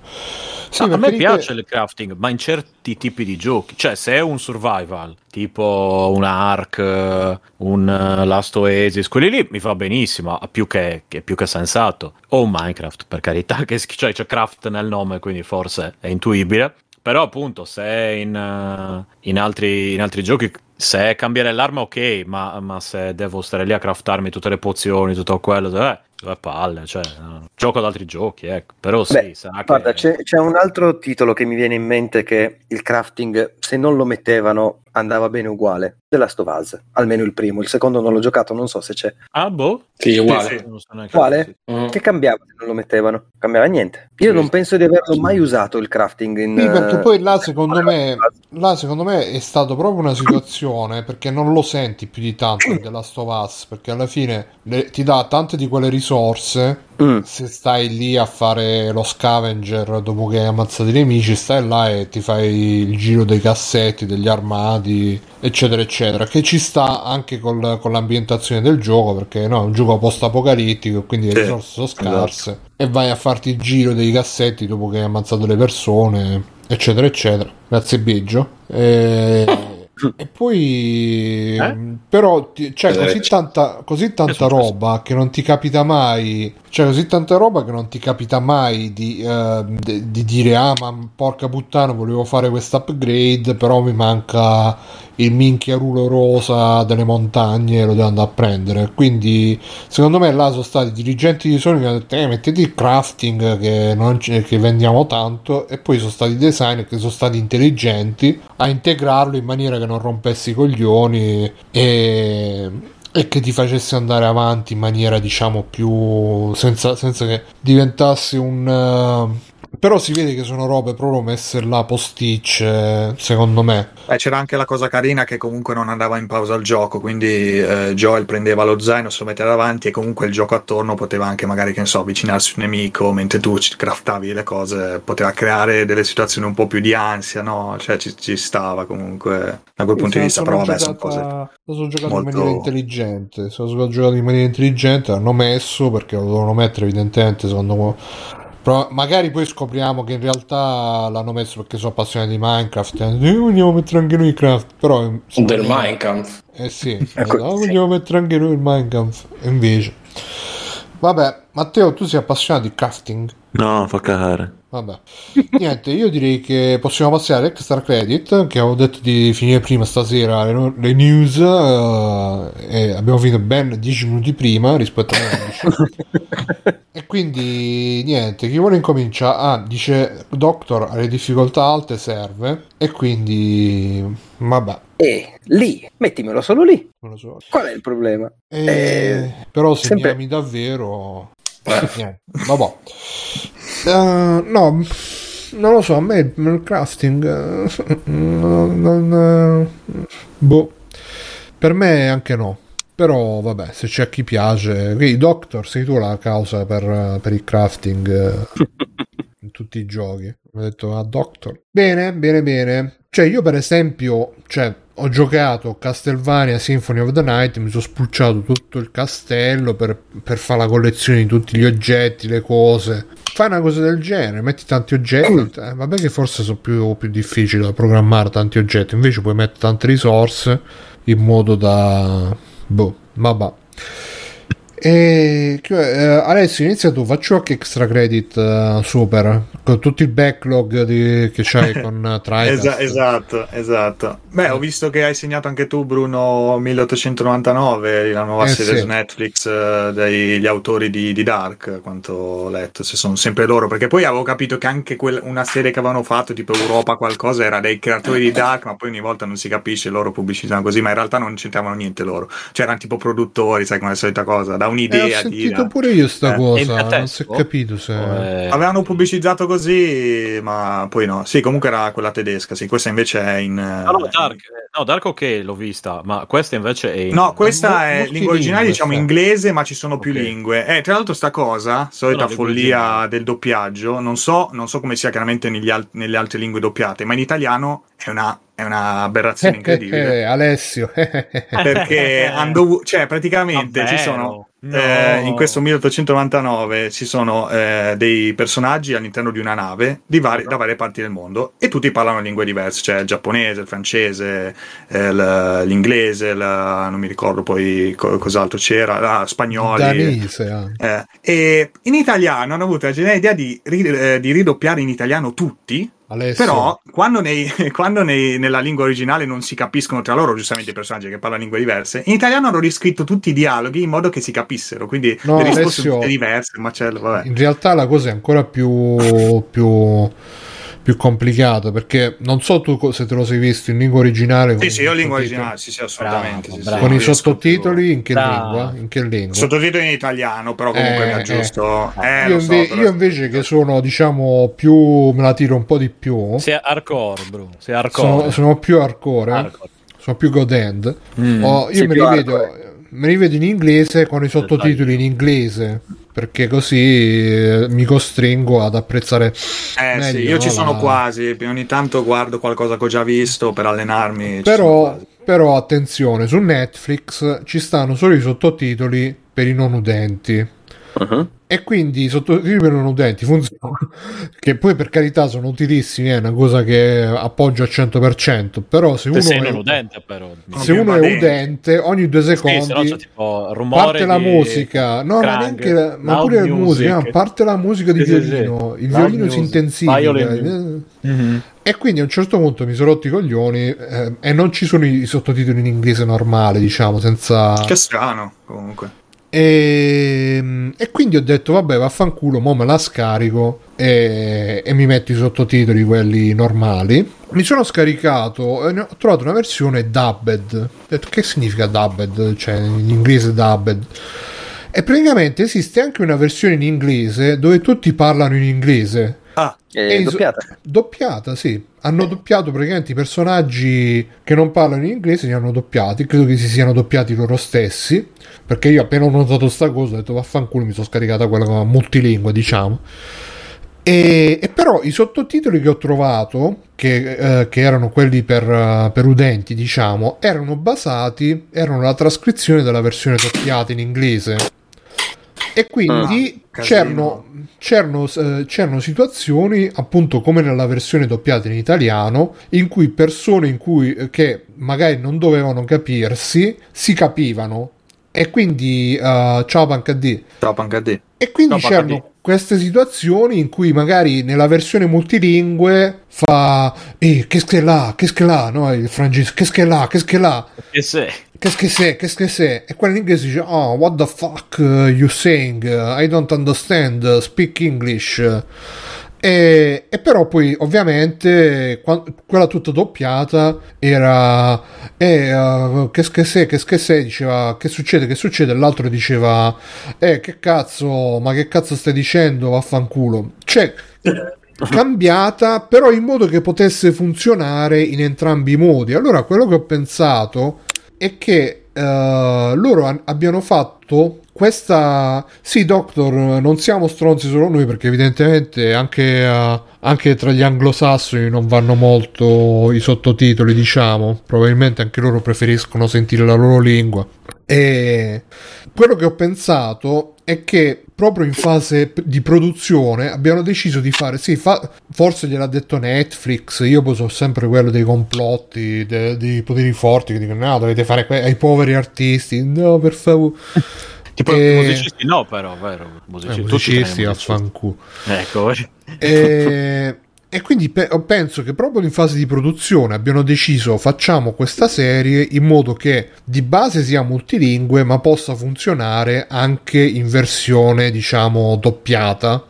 E se ci fai caso, non so se ci hai fatto caso, Alessio, specialmente verso la fine, gente che in teoria parlava lingue diverse comincia a capirsi così. Cioè uno parla esplicito. No, li vedi che non sono tanto confusi, ma capiscono, sì, un po' sì, è vero. E quindi c'ha questa cosa un po' surreale di sta gente che si capisce, ma non si capisce mai al 100%. Si parla, ma non...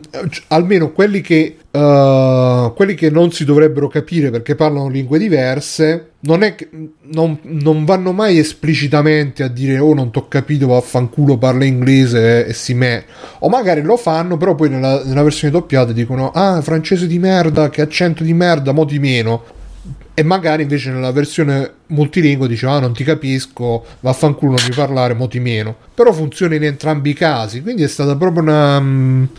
secondo me l'hanno fatto apposta per fare in modo che fosse più, diciamo, approcciato, perché in effetti Dark magari avrà ricevuto, perché se ci fai caso questa serie ha risolto anche un altro problema di Dark, che in Dark c'erano tutti la faccia uguale tedesca e non si capiva mai chi era chi. Ma non è vero. No, ammetto che non ho avuto questo problema.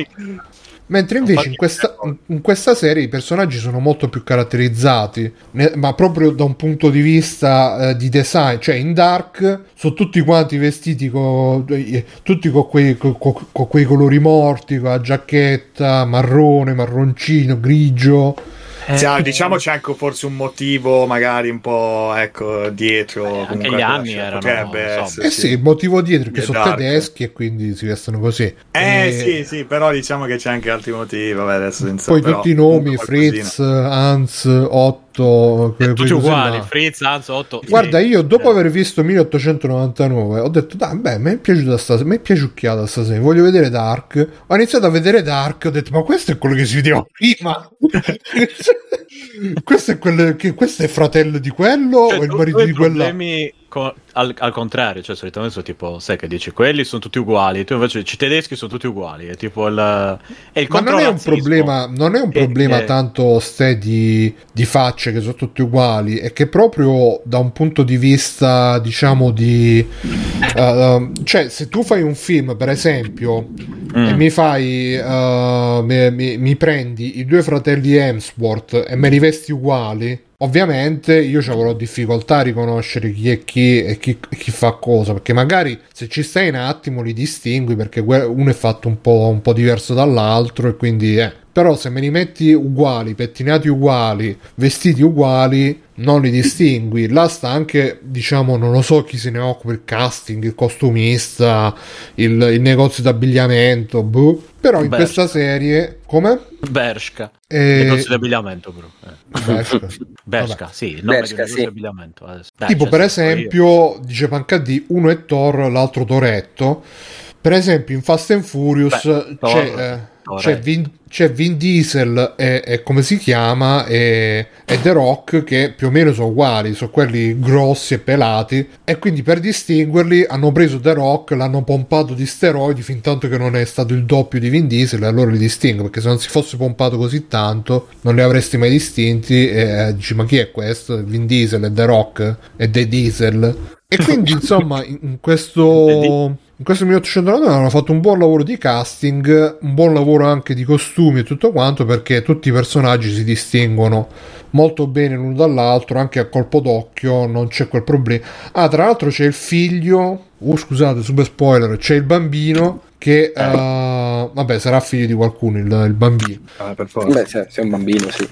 E arriva dal futuro. Il bambino che è uguale ad Aristide di Cornetti alla Crema, c'è proprio una faccia di cazzo, mamma mia. Ogni volta che lo vedo, papà, ci fermi. Bellissimo Stex credito da Alessio, comunque. Sì, scusa Alessio, dicevi. No, quindi... ma penso che gli ascoltatori abbiano capito anche la serie, no? Di cosa. Vabbè, questo alla fine è un discorso anche interessante, dato l'adattamento, eccetera, che è sempre un po' fastidioso da trattare. Comunque Bruno, anche parliamo insieme, cioè continua pure tu, tanto nel senso è sempre 1899, quindi fai tu, sei ospite, quindi tocca a te. Vabbè, comunque niente, la storia di questa, c'è questa nave da crociera, praticamente, che deve fare un viaggio, partita da, non mi ricordo, deve arrivare in America comunque, e ci sono appunto questi vari passeggeri arrivati da vari passeggeri di diverse parti del mondo, e E poi succedono cose misteriose, diciamo che, vabbè, alla fine guardarla prima, comunque ci sono un sacco di indizi, delle lettere misteriose di gente che appunto si sveglia, non lo so, è anche complicato, cioè, spiegarsi sinceramente, perché non puoi dire che si sveglia a caso, non capisci, ci sono delle scene poi classici, mezzi flashback, mezzi flash forward, non sai mai cosa stai vedendo, di gente nelle cliniche ospedaliere. C'è questa donna così, è veramente, è abbastanza complicato, non so bene, infatti Bruno chiedo il tuo aiuto se sai come raccontarlo. Sì, raccontarlo non si può raccontare, no, beh, infatti spoiler, cioè, dare comunque un incipit più sensato, possiamo solamente dire sì, che questi nulla. Sono, allora, l'inizio sembra The Terror, quello di Prime, vero. Tutta gente, tutta quei problemi sulla bello, nave, bello, tra l'altro, The Terror, prima molto bello, anche più bello di questo secondo me, però sì, vabbè, poi ci sono anche degli attori, c'è anche Cesare in The Terror, quindi l'inizio qui è molto figa, l'atmosfera quindi di questa nave in mezzo al nulla, alla fine del 1800, molto figo, molto bello, e niente, come ha detto Alessio, a parte che questi stanno andando in America, a un certo punto arriva un segnale di SOS dalla Prometheus, che è un'altra nave della stessa compagnia che era dispersa da 4 mesi, la vanno a trovare e non c'è più nessuno a bordo a parte Aristide, che sta chiuso dentro un coso. Apro il coso, dice mamma ha detto che deve succedere, no, bugia, lo prende, lui non parla, sta zitto tutto il tempo. Ed è veramente, credo che abbiano scelto il bambino più odioso che potevano prendere, cioè, poco... Non lo so, Alessio, a te ti è piaciuto Aristide? Ma è un po' inquietante, dai, secondo me ci sta. No, per me è proprio brutto, cioè, proprio, non dice niente. Mia, ogni volta che lo vedo, ma dove l'hanno preso questo qua? E quando sta zitto, quando incomincia poi a parlare, mamma mia, veramente una roba che dici, ma era meglio quando stava zitto. Pensa alla cassa in collo di sto bambino, cercasi bambino brutto per telefilm è complicato. Faccia del merda. Allora cercatevi su internet, cercate su internet Aristide di cornetti alla crema e vedrete, cioè l'hanno preso, ecco, fagioli con le cotiche, anche bellissimo. Questo bambino è così, lo trovano così questo è proprio, secondo me gli autori di 1893 si sono ispirati a questa scena di cornetti alla crema, e questi Aristide hanno detto vogliamo un bambino, c'hanno le stesse labbra, se ci fai caso, c'hanno le stesse labbra. Adesso tu che le hai visto, c'hanno le stesse labbra, è vero, sono uguali. Le stessi capelli, è solo più pacioccone questo, chiaramente, ma no, è vero, la somiglianza è incredibile, e te l'ho detto, e quindi insomma questo è l'incipit, poi non si può dire nient'altro. Guardate, tanto 8 episodi, dai, secondo me va. Sì. Vabbè, nel trailer cosa si vede? Cioè, anche dal trailer di Netflix, io non l'ho vista. Sì, ma anche lì ti fanno vedere delle cose stranissime, non si capisce anche dal trailer. C'è sta piramide, poi queste cose strane. Piramide fermata dal metro a Roma? Esattamente. Sì, c'è la piramide nera. Succedono cose strane. Cioè, sicuramente sì. Porca puttana. Quello che si può dire è che comunque a un certo punto ovviamente incomincia che i flashback dei personaggi, e là appena è partito il ferro ha detto oh no, mo diventa un altro Lost, che palle.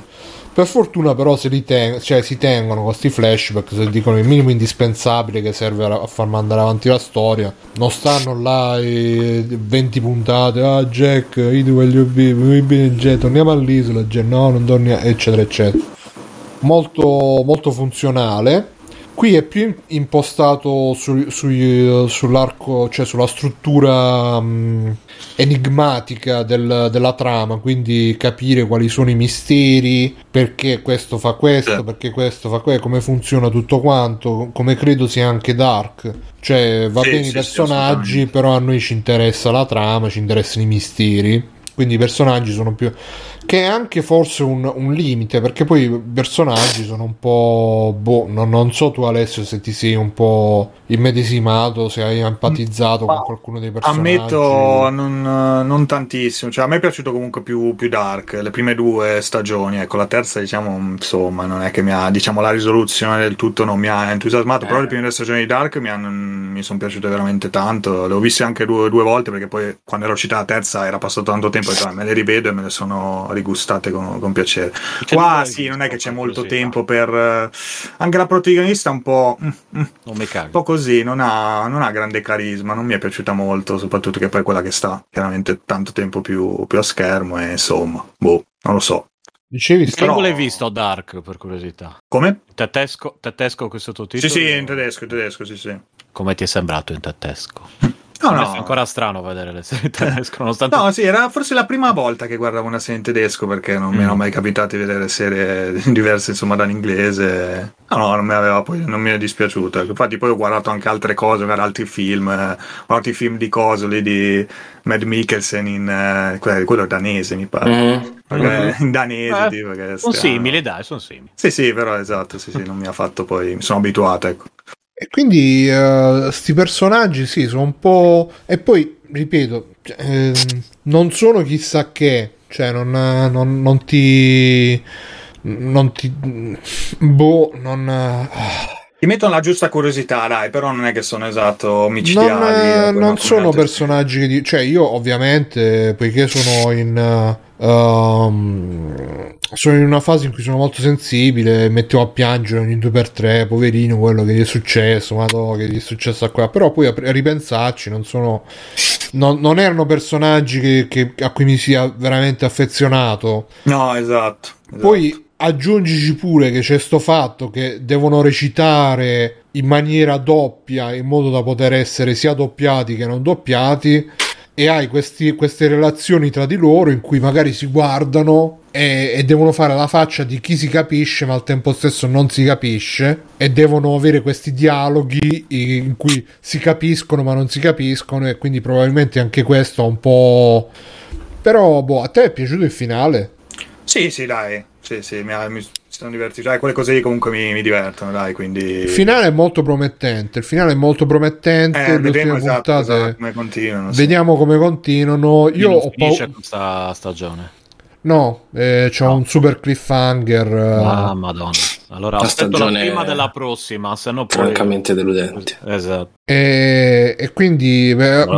io temo che potrebbe continuare in maniera di merda, perché ormai non ci spero più che perché tante volte è capitato che magari un film, un telefilm finisse in maniera che, mamma mia che è successo, chissà come continuano, e poi quando continuano è una scoreggetta, ritorna tutto come prima, quindi... Però boh, e per questo comunque ho deciso di vedermi anche Dark con molta calma, però sono curioso di vedere che hanno fatto con Dark, vediamo un po'. Onestamente non è imprescindibile, non è una roba che mamma mia guardatelo, però si lascia guardare, cioè se non avete nient'altro da guardare cercate magari qualcosa da vedere appunto mentre mangiate, mentre vi fate la doccia, mentre alla fine si ti prende, dai, comunque, perché vuoi vedere, dai, sì, come va a finire, sono quelle adatte così, ogni puntata dice che ti racconta qualcosa e vuoi continuare, insomma. Poi comunque effetti speciali fatti molto bene, secondo me, non so se secondo te... Sì, beh, è tutto poi scuro, quindi sicuramente aiuta, però si è fatto bene, sì, assolutamente, ma lo stile comunque è bello. Non mi sono piaciute tanto le canzoni pop che alla fine episodio, non so se a te sono piaciute, in Dark secondo me avevano azzeccato molto meglio le musiche, qua metterci così quelle classiche canzoni, un po' punta alla Netflix, non mi è piaciuto molto, però vabbè, proprio dettagli. Invece con una sonora in sé, quando c'è proprio l'episodio, alcune musiche molto, anche lì molto inquietanti, quasi un po' da horror. Sì, la colonna sonora originale molto, molto ben fatta, concordo. Sì. le musiche, le canzoni, le canzonette messe là, io non l'ho proprio capite io, cioè non ho, boh. No, guarda Alessio, qua ti spiego io che questo fa, perché adesso sentite bene che questa è un'altra. Udite, io so cosa vuoi dire, sentiamo. Che sai? no, nel senso immagino cosa vuoi dire. Immagino.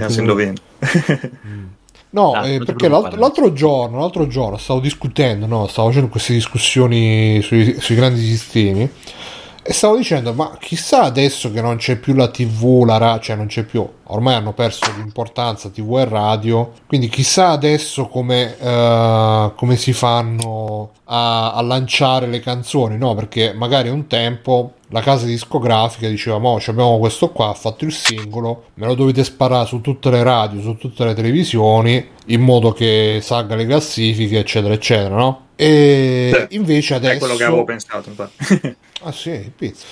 E invece adesso mi chiedevo quali fossero i canali su cui promuovere, no? Anche perché per esempio Spotify, ma anche YouTube, no? Ci consigliano tutte le robe in base ai nostri gusti. E quindi se io ho i gusti miei, che ne so, Vasco Rossi non lo incrocio mai. E quindi mi ha risposto qualcuno, mi ha detto che adesso questa cosa si fa o sui social, magari con le musiche diciamo che si possono mettere gratuite sulle stories, sui video di TikTok e cose così, oppure appunto sui telefilm, dove magari metti la canzone in Stranger Things e miracolosamente diventa prima in classifica. E quindi forse hanno voluto fare la stessa cosa anche qui per quelle canzoni che hanno messo, chissà, non si sa, non lo so, certo non so come le scelgono, perché alcune veramente sono anche ripetute all'interno delle serie, cioè io mi ricordo anni fa vedevo più serie Netflix, mamma mia, cioè stesse canzoni, che cioè cos'è sta cosa, com'è possibile, cioè veramente però vedi, se ricordo lì Run Boy Run lì, come che si chiama, l'avevo sentita 10 volte in 10 serie diverse, cioè cazzarola, vuol dire che qualcosa però vedi che giro c'è, cioè, conferma la teoria che vogliono magari rilanciare certe canzoni perché magari non gli costano manco un cazzo, perché c'hanno a catalogo e sono loro, può essere, sì e dicono me le dovete mettere in sti 20 film, telefilm, eccetera eccetera. Invece in Dark secondo me erano proprio eccezionali, cioè c'erano alcune canzoni veramente non so che artisti fossero tutte originali, anche quelle, però cioè, belle canzoni proprio anche azzeccate al momento, insomma nello stile della serie eccetera. Qua parte la canzone che dici ma ok, ma quindi cioè, cosa c'entra? Però e niente, quindi io se gli dovessi dare un voto, dai, gli darei un 7,7, basta, né più né meno 7. Cioè io 7,5. Non è da strapparsi le palle, però qualche brividino lo dà. E possiamo dire anche che piacerà agli amanti del genere, dai, quello per forza. sì, ma poi ci sono anche del genere 7 che a partire da 7 poi si è sviluppato. Andrea, c'è anche Andrea 7X, proprio lui. E tra l'altro non so se sei d'accordo Alessio, c'è anche l'ospedale psichiatrico, sì, che assomiglia secondo me a quello di coso di Evil Within, con la sedia sacco, ma anche la scena del capitano e della di casa sua, del comandante, è vero, uguale, Evil Within 2, ma 100%, perché con la casa che brucia lui che cioè è 100% quello, lui stesso ci assomiglia un sacco a Castellanos in Evil Within 2 con la barba un po' più lunga, quello sì è. Intanto leggevo anche che è stata accusata di plagio la serie da un'artista spagnola di un fumetto, sì, non mi ricordo forse, sì. Questo Black Silence è un fumetto che ha fatto lei, che c'è la piramide, le piramidi negli occhi, queste piramidi capovolte nere negli occhi dei protagonisti, insomma la nave, gente di diversi paesi, insomma un pochettino molto molto simile. Hai letto il fumetto? Perché dicevo no, gratuito. No, non sapevo fosse gratuito. Quindi però magari per curiosità hanno copiato tutto, hanno copiato il fumetto, hanno copiato Aristide, hanno copiato Evil Within e vabbè. Ma però dai, poi il finale, che tra l'altro pure il finale è abbastanza copiato però non diciamo da cosa, sembra una flora batterica. Sì, completamente. Va bene, Fabio, tu prima che cominci a... È già cominciato quel momento. Comunque... Sì, infatti sentivo... mi sa un po' aggettito, sì. Allora, ho finito God of War, ci ho anche scritto un articolo su Panino, sono molto contento che sono riuscito a portarlo a termine, perché sono stati dei momenti in cui ho pensato che non ci sarei mai riuscito, e mi è piaciuto moderatamente, mi è piaciuto moltissimo, appunto, come dicevo, il rapporto. No, rido perché Bruno ha cercato panino e salame, sono usciti tutti sfilatini. Non è vero, Fabio. Fabio. Ah, però è vero, esce, incredibile. Panino al Fabio. Perché sono vecchie che fanno bollini e scopano immagini. E mi è piaciuto tanto il rapporto tra loro due, come dicevo la scorsa puntata, però l'ho trovato veramente tanto lungo, tanto pieno di queste. Infatti non ne ho fatta nemmeno una, praticamente. E comunque ho finito più di 25 ore, sulle 30, insomma. Quindi vuol dire che dei quest principale siamo intorno alle 30 ore, che secondo me sono veramente tante per un gioco di... io mi sa che sto a 45, penso. Non ho ancora finito. Però comunque non mi pesa. Cioè, per me è breve, cioè 45 ore è breve. E ho giocato un pochino di più a Pokémon Violetto. Al di là del fatto che sia super divertente catturare i Pokémon, ma quella comunque è una dinamica talmente riuscita e un design talmente riuscito dei personaggi e di quello che è il mondo dei Pokémon, che lo mettiamo da parte, perché altrimenti diciamo sempre, cioè, altrimenti è un prodotto valido da quel punto di vista. Tra l'altro la nuova generazione secondo me è molto carina e i design di alcuni Pokémon sono proprio azzeccati, e a parte quello è proprio devastante il gioco, perché sarebbe stato un titolo molto divertente, molto carino, molto anche riuscito nel suo buttare giù certi limiti della serie endemici, ma è tutto abbozzato, come se fosse un pitch continuo di idee che però sono messe lì con una leggerezza proprio da carta velina. Per farvi un esempio, c'è la prima palestra che ho incontrato, in cui per fare l'esame, quindi per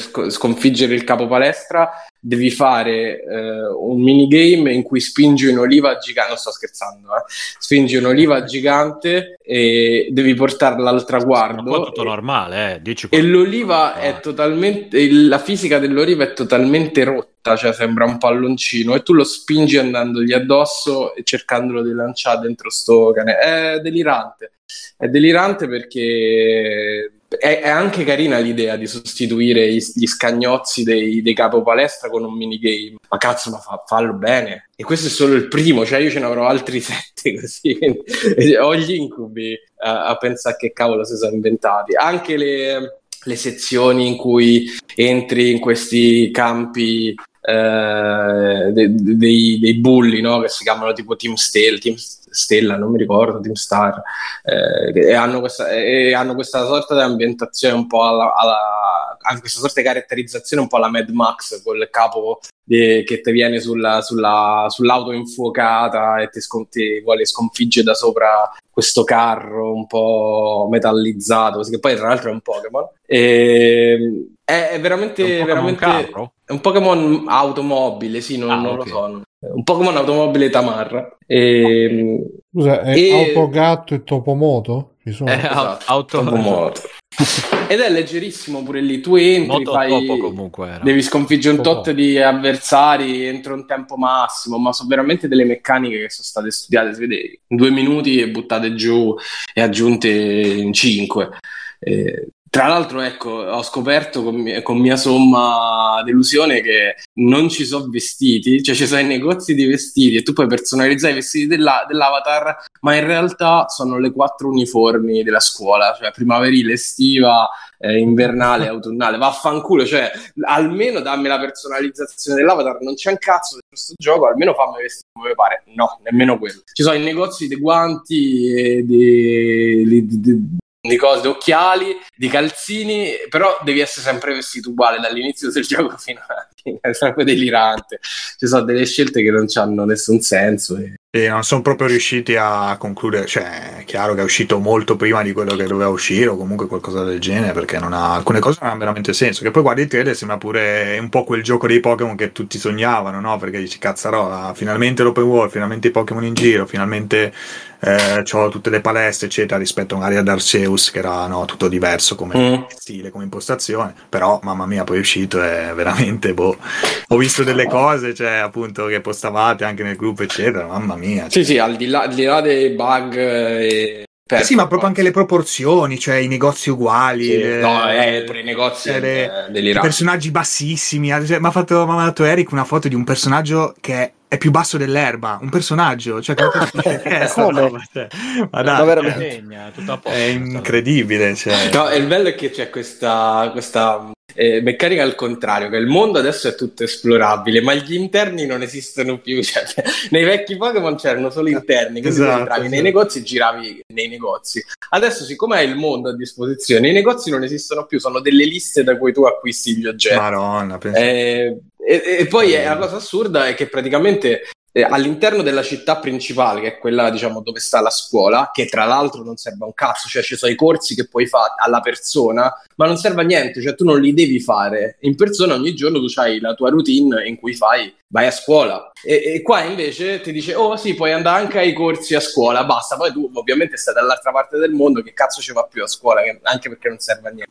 E in questa città non ci sono scolastico poi. Ma non serve veramente a niente, perché veramente sono i tutorial del gioco, ma te li fa dopo il tutorial del gioco, quindi tu sai già, non è che ci abbia queste meccaniche incredibili poi, quindi sono proprio inutili. E in questa città c'è il crafting di mosse, c'è il crafting di mosse, sì, puoi insegnare ai Pokémon le mosse e li puoi craftare ai centri Pokémon. Quindi stai dicendo che la grande lezione di Pokémon Scarlatto e Violento è i bambini non andate a scuola, tanto non serve a nulla, giusto? Grosso modo sì, però sempre vestiti con l'uniforme. Però sempre vestiti uguali, mi raccomando, non lavate i vestiti. E insomma, dicevo, ci sono questa fila di negozi che sono tutti ristoranti e ti vendono ognuno, che ne so, il panino, il gelato, il caffè. Ma cazzo, ma mettine uno, due che vendono due cose, no? 36 negozi di robe da mangiare che poi tra l'altro non servono a niente, perlomeno mi sembra che non servano a niente. E quindi è una contraddizione costante questo gioco, e mi dispiace molto perché, ecco, dicevo, è uno di quei titoli che comunque accendi e ci giochi perché è divertente. Lì purtroppo è il fatto che veramente i Pokémon sono un'invenzione geniale, e la meccanica del cattura, allena, evolvi è geniale, c'è poco da fare, e quindi ti cattura. Però secondo me, ecco, Arceus era più interessante come esperimento, nonostante pure quello fosse pieno di problemi, però aveva la natura di esperimento, e aveva snellito tante meccaniche, come per esempio la cattura dei Pokémon, che qui è tornata a prima d'Arceus. Quindi tu devi fare lo scontro, e una volta che inizia lo scontro, quindi c'è quel micro caricamento di qualche secondo, lanci la Pokéball e potresti prenderlo, che è tutta una roba che avevano snellito in Arceus e non si sa perché qui l'hanno reintrodotta. Sì, inspiegabile. E niente, non so che dirvi. Io la comunque no, hanno detto qualcosa. Buona fortuna. E pur sempre no. Nintendo, cioè per quanto potrebbero patcharlo, chissà quando lo fanno, è quello il problema. Io mi ci sto a divertire, devo dire la verità, però obiettivamente se uno fa un passo indietro è impossibile non vedere che c'è qua stato qualcosa che non ha funzionato. Forse è il tempo, il Game Freaks.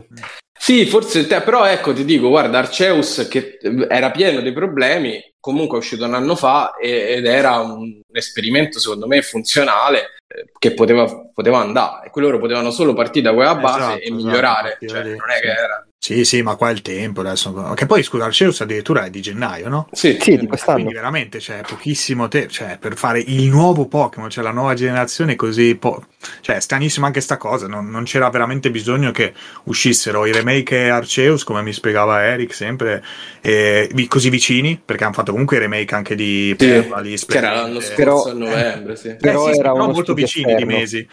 Come, scusa, Max? Era uno studio esterno, non l'hanno fatto. Sì, però dico, cioè, per The Pokémon Company, comunque per fare i soldi, di fatto, per fare cassa Natale, un Pokémon, poi che sia fatto lo studio esterno, che sia fatto la Game Freak, poi ne hanno fatti due. Però cazzo, se ne hai fatti già due, aspetto comunque spostavi magari Arceus adesso, cioè sì. Arceus faceva uscire adesso, usciva meglio un DLC o comunque esatto un DLC e poi allora il prossimo anno usciva la nuova generazione fatta comunque con tutti i criteri, perché comunque anche così graficamente cioè ci poteva stare senza quei problemi. Sì, secondo me i modelli sono carini. E via, cioè, ci sta, invece così è inspiegabile veramente. Però 10 milioni di copie in 3 giorni, qualcosa del genere, quindi proprio super record eccetera. Ma perché ho detto lì è talmente azzeccata la formula base che pure se le sbagli, perché qui è sbagliato veramente quasi tutto però è forte e poi il brand esatto, poi il brand è troppo forte, poi hanno fatto sta nuova generazione che sono super carini, secondo me i design l'hanno veramente azzeccati tutti, i 3 starter sono bellissimi, quindi hanno ragione loro. È un peccato, sì, è un peccato. Sai che ho fatto proprio solo l'inizio, tipo che il primo scontro con la ragazzina lì nella spiaggia sotto la casa sua, proprio sono arrivato lì all'inizio e ho avuto delle grosse difficoltà a scegliere quale starter prendere, sono proprio tutti 3 bellini. Sì, è vero. Ma guarda, tu comunque ho preso il gatto. Tutta la nuova tu dovevi per forza prendere il gatto. Però se vedi tutta la nuova generazione sono tutti molto molto carini, molto ispirati, c'è il cagnolino fatto di ciambelle, e poi sono molto pucciosi come idea, quindi probabilmente lì perché hanno voluto anche strizzare un po' l'occhio a un pubblico femminile, non lo so, o devono vendere più peluche, questo non ne ho idea, ma sono molto carini, però peccato che ci debbano apparire in un gioco di questo tipo che poteva essere infinitamente meglio. Dice Protroz, ci organizziamo per gli scambi? In che senso? Che si può fare? Che scambi? Gli scambi di Pokémon. Dai, so. Come ci si organizza? Con Nintendo in effetti è una bella domanda. Me lo chiedo anch'io. Con Nintendo praticamente devi mandare la richiesta in carta bollata almeno 6 mesi prima. Via fax, esatto, esattamente. Va bene, e niente, ovviamente Fabio se devi andare, anche tu Alessio se devi andare, qua ovviamente su Free Playing si fa fino all'1 alle 2 di notte, però guarda, stava di resto altri 10 minuti e hai detto così, ho avuto un mancamento. Se dovete andare non c'è problema, resto altri 10 minuti. Non tutti sono pronti alla lotta. Fino alla fine. Bene, Biggio. Ciao. Ciao Ste. Volevo sapere, Magdalena vuol sapere? Sì. Va bene. Allora, è uscito il seguito di Suore di Menare su Netflix, l'hai visto Ste? Cioè? In che senso? Quale? Quello International. Che International? Warrior Nun è uscito. È uscita la seconda stagione. Ma Suore di Menare era Magdalena mischiato con Men in Black, pensavo che parlassi di Men in Black. No, è uscito dalla sala Q, quello si vede, basta. Comunque, cercando Cyber Japan Fan Cam, non so perché escono queste cose in orizzontale, girate. Però si vedono loro in pose sconce. Tra l'altro, perché ho provato a mettere l'autocomplete, se mettete Cyber Japan, esce Chiaki, no, Dance USA. No, Dancers, Suki, vediamo Suki. Io posso ruotare il monitor, Bruno, quindi metti quello che vuoi, che tanto. Suki. Queste sono quelle... No, sono giapponesi queste pure. Mi sembrano abbastanza Suki anche loro. Però se vai in un motel e ti accolgono loro, pensa se vai in un motel e ti accolgono loro. Gli chiedi cosa vuoi e tu dici Suki.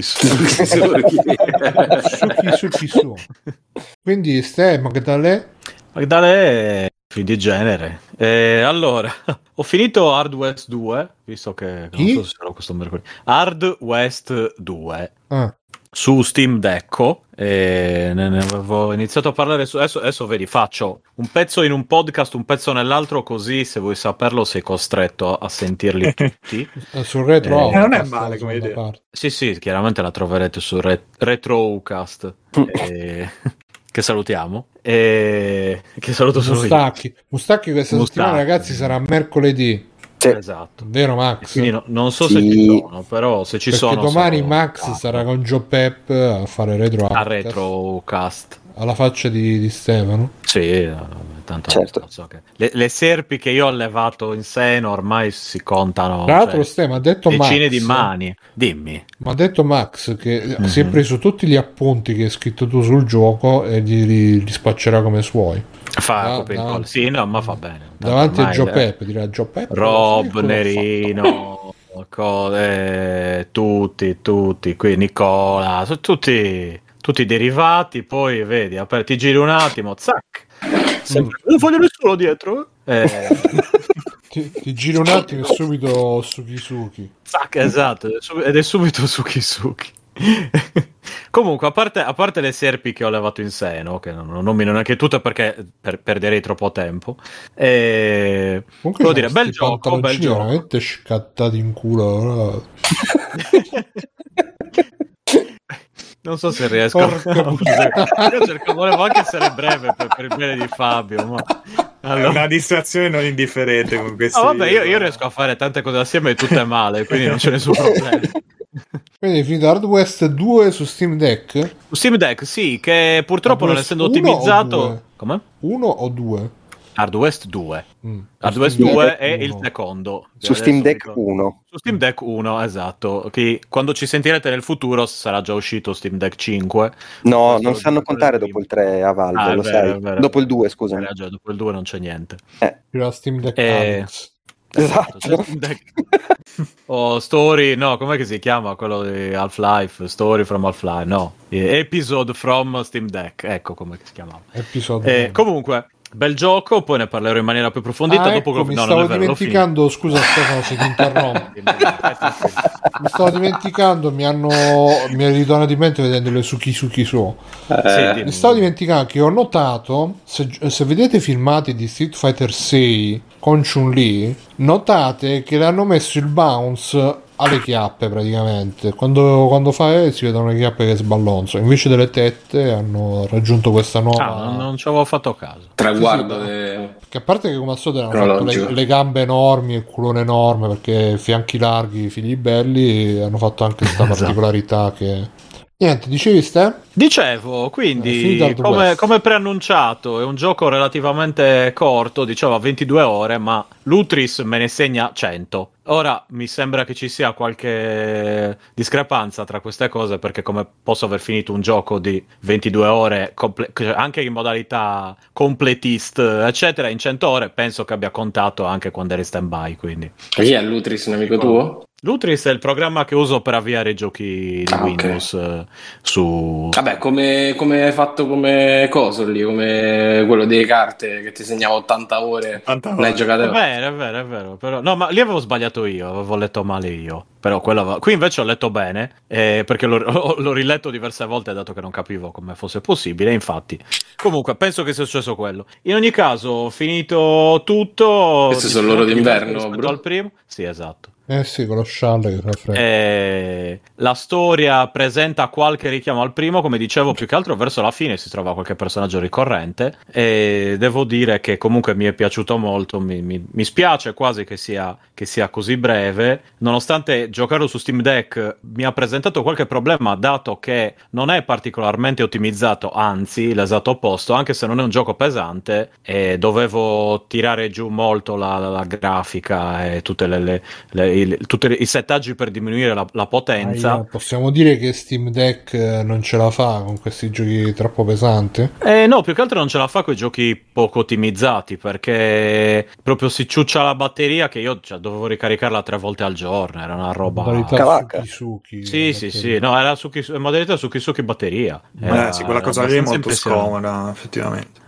Invece su altre cose quelli ottimizzati o un po' meno dispendiosi di energie va bene, ecco, col primo non avevo avuto tutti questi problemi, era solo Suki, qui faceva proprio Suki, però bella trama, se vi piacciono i western, se vi piace la roba strategica, no? Tipo sì? XCOM. Come XCOM, no, scusami, è tipo Super Mario Rabbids.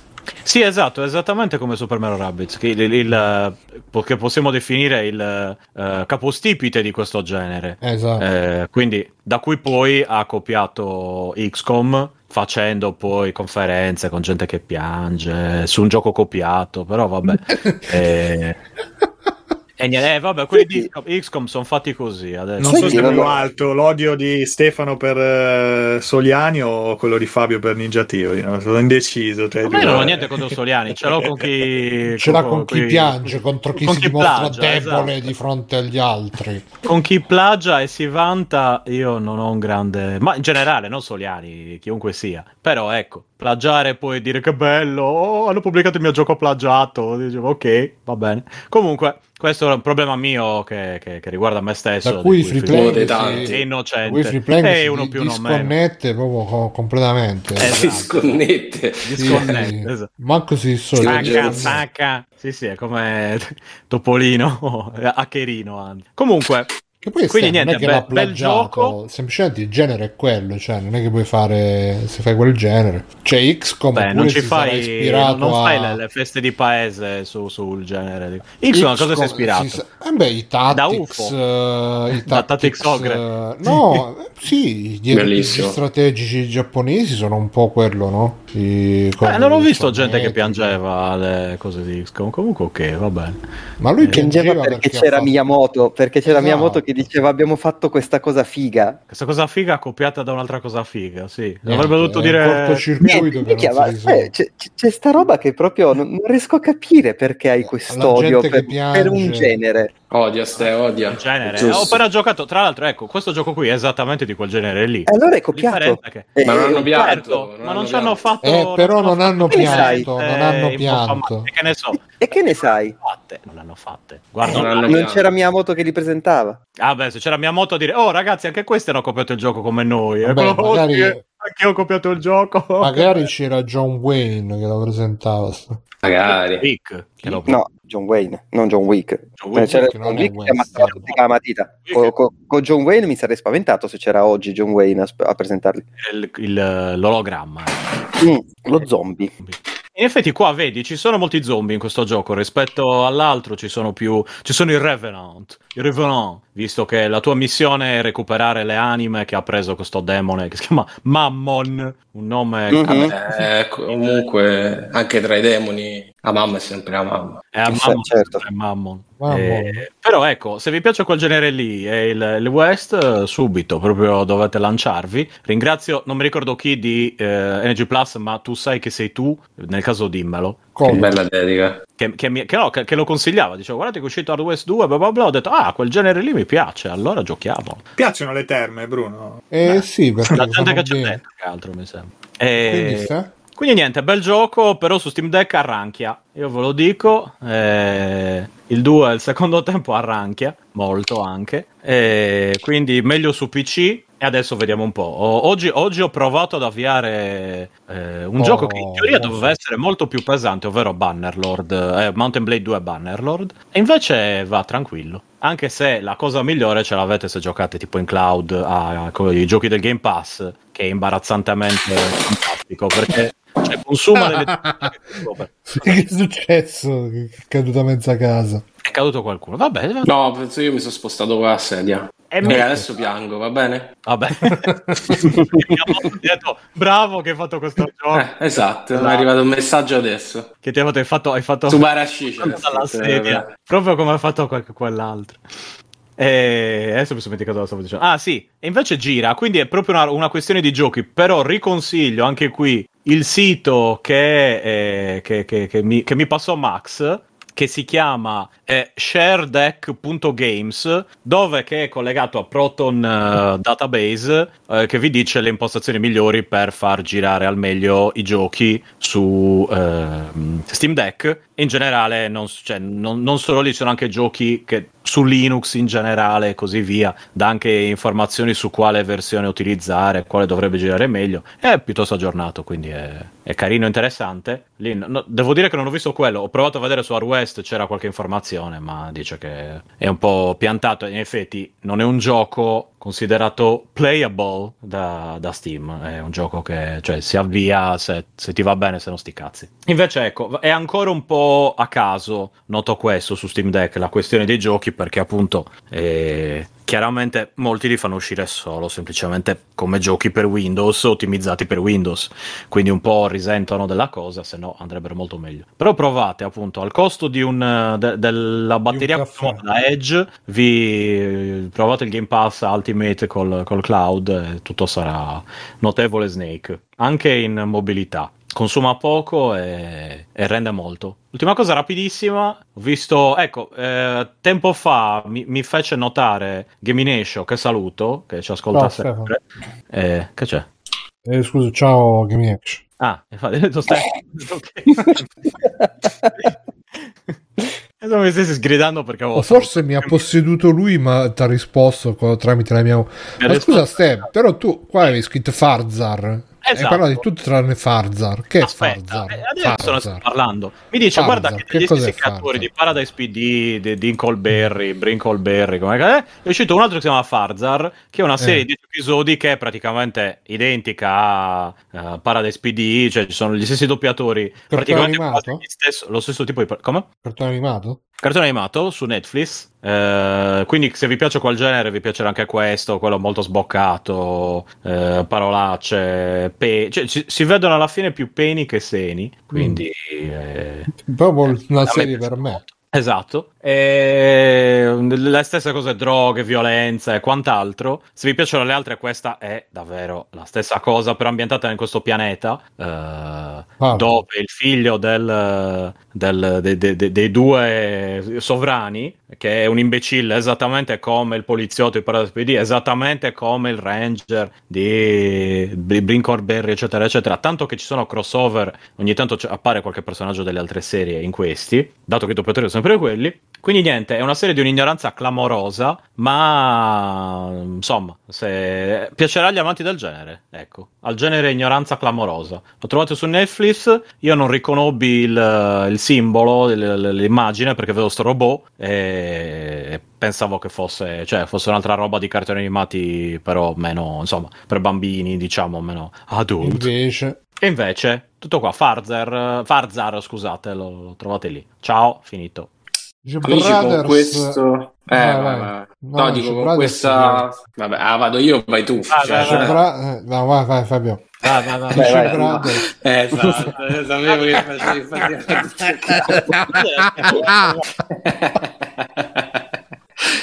facevi ormai ti conosco come... Vai. Vabbè, ok. No, dico, dopo questa...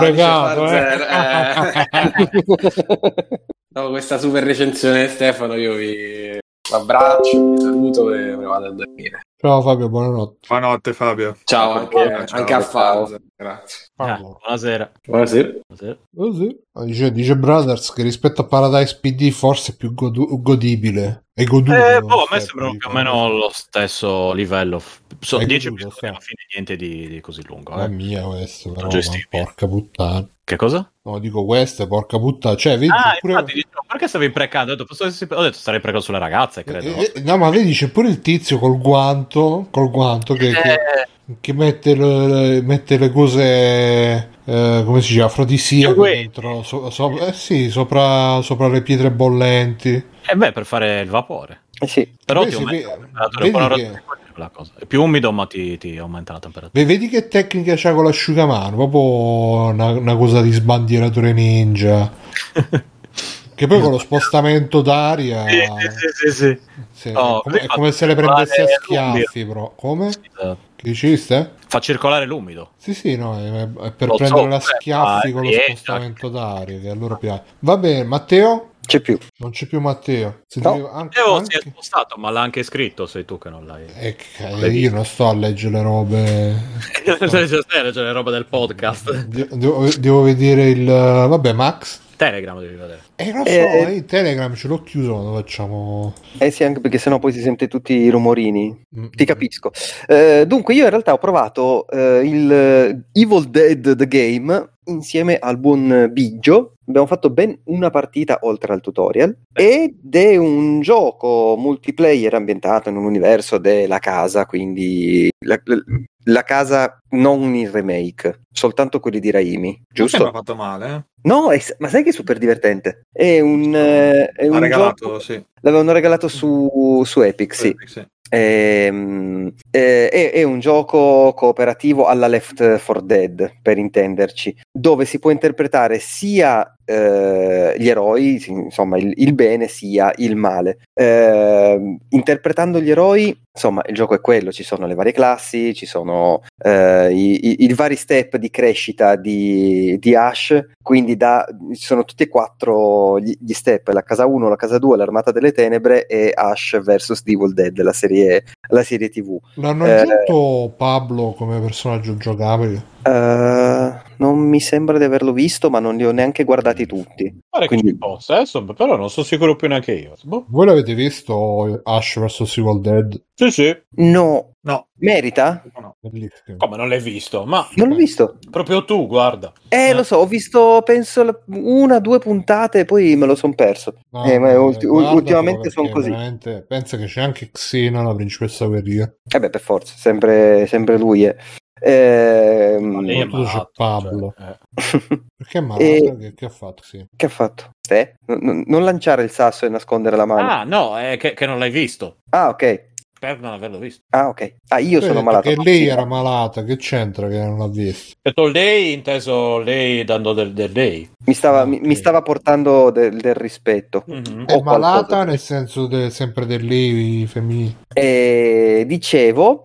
la cosa più interessante è giocare come il male, innanzitutto perché ci si muove esattamente come ci si muove in prima persona. Come avete presente le scene di, appunto, la casa, l'armata delle tenebre, quando c'è il male che arriva dentro lo chalet, o come cazzo si chiama, la casa di montagna, esatto, che quindi è questa specie di entità che va velocissima in prima persona, che spacca tutto quello che trova davanti a sé. Ecco, si gioca in quei panni lì. Si possono possedere le macchine, si possono possedere gli alberi, chiaramente anche tutti gli altri non morti, che hanno un nome particolare ma non mi ricordo qual è. Deadites. Non erano morti zombie? Non penso che l'abbiano mai tradotto Deadites, sai? Mi sta venendo il dubbio. Però no, non mi sembra che l'abbiano mai tradotto. E se no, cosa sarebbero i mortaccini, una roba del genere? Come lo traduci? E insomma, il gioco è veramente super super divertente, tutto online, totalmente online, quindi non si può giocare neanche partita privata, per intendersi.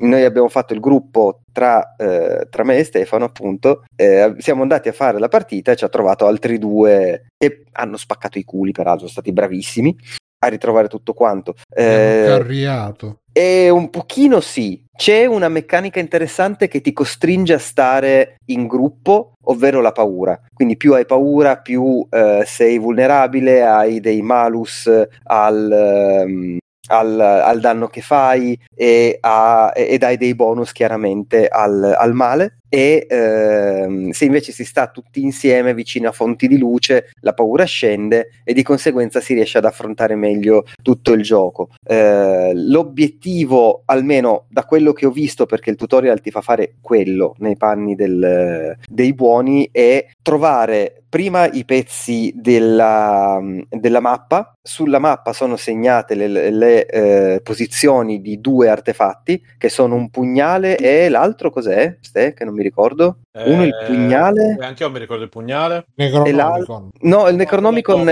è alla fine del livello. Alla fine del livello devi proteggere. Medaglione, non lo so, non mi ricordo. Sì, era un'altra roba del genere.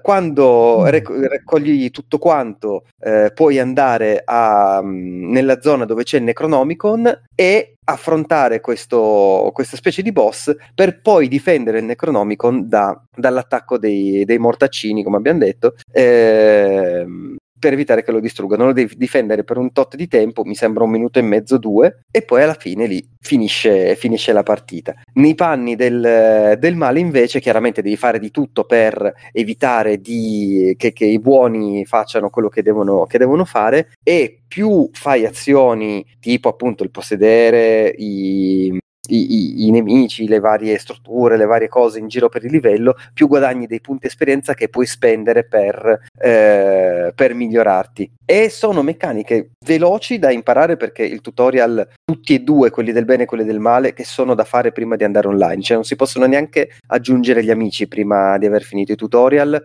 Una mezz'ora e te li fai tutti e due, quindi e comunque sempre multiplayer, sempre PvP avete giocato, non c'è sempre una modalità, diciamo, single player comunque, poi i bot tipo che di solito magari forse c'è. Però puoi giocare, sì, puoi giocare contro l'intelligenza artificiale. Sì. Ah, ok, capito. Comunque, c'è Daigoro che dice: vorrei un sacco provarlo, se lo fate nei prossimi giorni fatemi sapere. Sì, signore. Sapere? Le faremo sapere. Daigoro, poi facci sapere se ti fanno sapere, perché qua dicono, ma poi la vedo buia questa settimana, se devo essere sincero. Vedi. Sto andando a poi guardare che poi vedi su Discord sta giocando da 3 giorni a Ash. Ah, su Discord mi ci becchi di sicuro. Forse sabato sera, Ste? Oh. Bene. Potrebbe essere sabato sera la sera giusta. Oh sì, cioè, potrebbe essere, potrebbe non essere. Non ne ho idea, non faccio piani così lontano nel tempo. D'accordo. No, comunque è veramente carino e un sacco divertente da provare. Fine. Non ho visto nient'altro. Va bene. Nient'altro.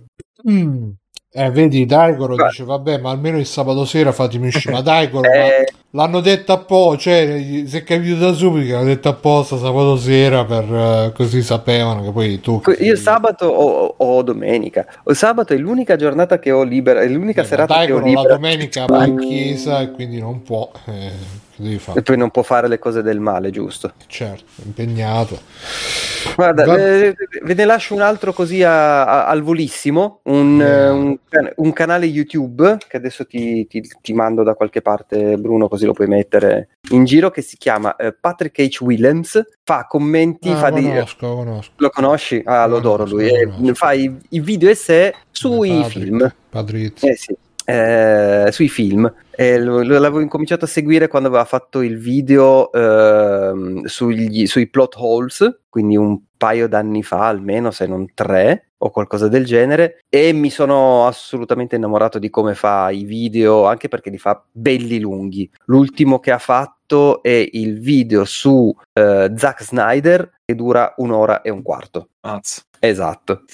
Vabbè, l'ho già visto penso almeno un paio di volte, perché lo uso come podcast e come cosa per concentrarmi e quant'altro. Un'altra cosa carina che fa adesso nel canale è che da un paio d'anni a questa parte ha messo anche una trama nei suoi video. Ah, figo. È fighissimo. È partito tutto come uno scherzo, come una roba da fare un po' così per finire la stagione del 2019, cioè 2019-2020. Scherza, c'è stata la pandemia, è stato chiuso in casa dei suoi per tipo 6 mesi, perché lì in America era un pochino diverso, e la cosa è cresciuta. Invece di fare semplicemente un video da mezz'ora con il finale della trama, hanno fatto un film, ma l'ha pubblicato su un altro servizio di streaming, e a me il film anche è piaciuto, e adesso quella trama lì sta andando avanti in maniera un po' diversa, per cui anche questa roba qua è una figata. Fine, basta, finito, non consiglio nient'altro, smetto di parlare. Va bene. Alessio, tu c'hai qualcos'altro per caso da avevo segnato? Beh, dai, consiglio un anime, faccio veramente veloce. Ousama Ranking of Kings. Veramente figo, un anime di questo principino, sembra questa fiaba disegnata anche stile un po', ho letto tra l'altro stile proprio cartoni animati per bambini, diciamo, almeno in Giappone, comunque un po' stile un po' mezzo Ghibli, ricorda anche tanto un po' tipo Ni no Kuni, Level 5 comunque in generale. E c'è questo principe sordomuto, questo bambino sordomuto, quindi già lì prima, tutti gli episodi, lacrimoni, incredibile, chiaramente tutti i vari momenti in cui empatizzare ce n'è pieno. Lui è carinissimo, dolcissimo, chiaramente, e incontra questa ombra che si vede anche lì nell'immagine di copertina, comunque se becchi è, e questa ombra che è praticamente un bambino anche lui, di fatto, di una setta delle ombre letteralmente, ed è proprio un'ombra, cioè un'ombra che proprio non ha Sì, ha questa sorta di mano-bocca che usa per comunicare con lui, chiaramente, perché poi c'è anche il linguaggio dei segni degli altri personaggi che giustamente comunicano col principe. E poi diciamo che la storia, ecco, prende, tu vedi un attimo le immagini, vedi un po' questo stile bambinesco, però la storia prende una piega decisamente molto più cruda, anche i temi che tratta, e ci deve essere anche un sottotesto. Quello però non l'ho colto, perché chiaramente non ho tanta esperienza, tanta cultura in queste cose, però comunque un sottotesto abbastanza politico, abbastanza di propaganda. Addirittura parlavano dell'autore sul colonialismo giapponese, no, vabbè, molto... devi vedercela magari, però al di là di questo, quello non è mi è piaciuta per tutto il resto, ecco, non tanto per questa cosa particolare che, vabbè, in realtà non è che sia al massimo in realtà. E racconta quindi come di fatto c'è questo Ranking of Kings, proprio il nome il titolo dell'opera, diventare il re, chiaramente, più il numero uno di questo regno, che ci sono, di questi regni, insomma, di questo posto, di questo mondo. E però appunto la trama prende pieghe decisamente particolari, ha delle scene appunto molto più crude, molto più da shonen, più per ragazzi, insomma, con tipo Made in Abyss. Sì, non così tanto, però più seria, ecco, non bambinesca, ecco, più, insomma, più matura, più interessante, ed è comunque tutti gli episodi sono molto belli, tutti i personaggi sono belli, insomma, ti rimangono, e hanno veramente la storia è bella e si chiude, è una serie di 20-24 episodi e si chiude così, non penso ci sia altro, almeno, non so poi se ci sia un manga che va avanti, quello non l'ho letto, però si chiude bene, quindi ve la consiglio assolutamente. Di quest'anno, tra l'altro, credo, quindi è proprio abbastanza recente. Doctor, no, veramente è bello, una delle serie più belle dell'anno. No, è veramente bello Doctor, sì, assolutamente, ti colpisce, e merita anche non sapere niente, perché appunto ci sono parecchi plot twist, parecchie scene che dici, ah, cazzo, non me l'aspettavo, e poi sì, vabbè, io lacrimoni proprio tutti gli episodi, 24 episodi, no, cosa sta succedendo? No, figo, poi sono anche le scene animate benissimo, tra l'altro, bello davvero, guardatelo, meno sapete meglio è. Dove si trova? Io l'ho visto su Telegram, diciamo, okay. Però ma credo, non so, ma credo che ci sia su Crunchyroll, magari Doctor lo sa. Ok. Però grazie. Comunque si trova, insomma, come al solito, da qualche parte. No, ve lo consiglio assolutamente, veramente bello. Va bene, allora io molto brevemente vi consiglio un canale YouTube, Cyber Japan Dancers, che è veramente ecco, l'avevamo intuito. Si fa la cultura sul Giappone, veramente. Bisogna vedere se c'è quello equivalente coreano, perché ma basta, questo coreano, perché i coreani se la crea, guarda, pensa, dici? Hanno un filo di trucco proprio anche a queste, proprio. Pensa che in Corea esistono i movimenti femministi, non come in Giappone che sei schiava dell'uomo, sempre due passi dietro, testa bassa, è più tradizionale. Comunque, a parte questo, vi consiglio, anzi vi segnalo, che è tornato Salvataggio Rapido, podcast di Nerino che avevo invitato qualche settimana fa.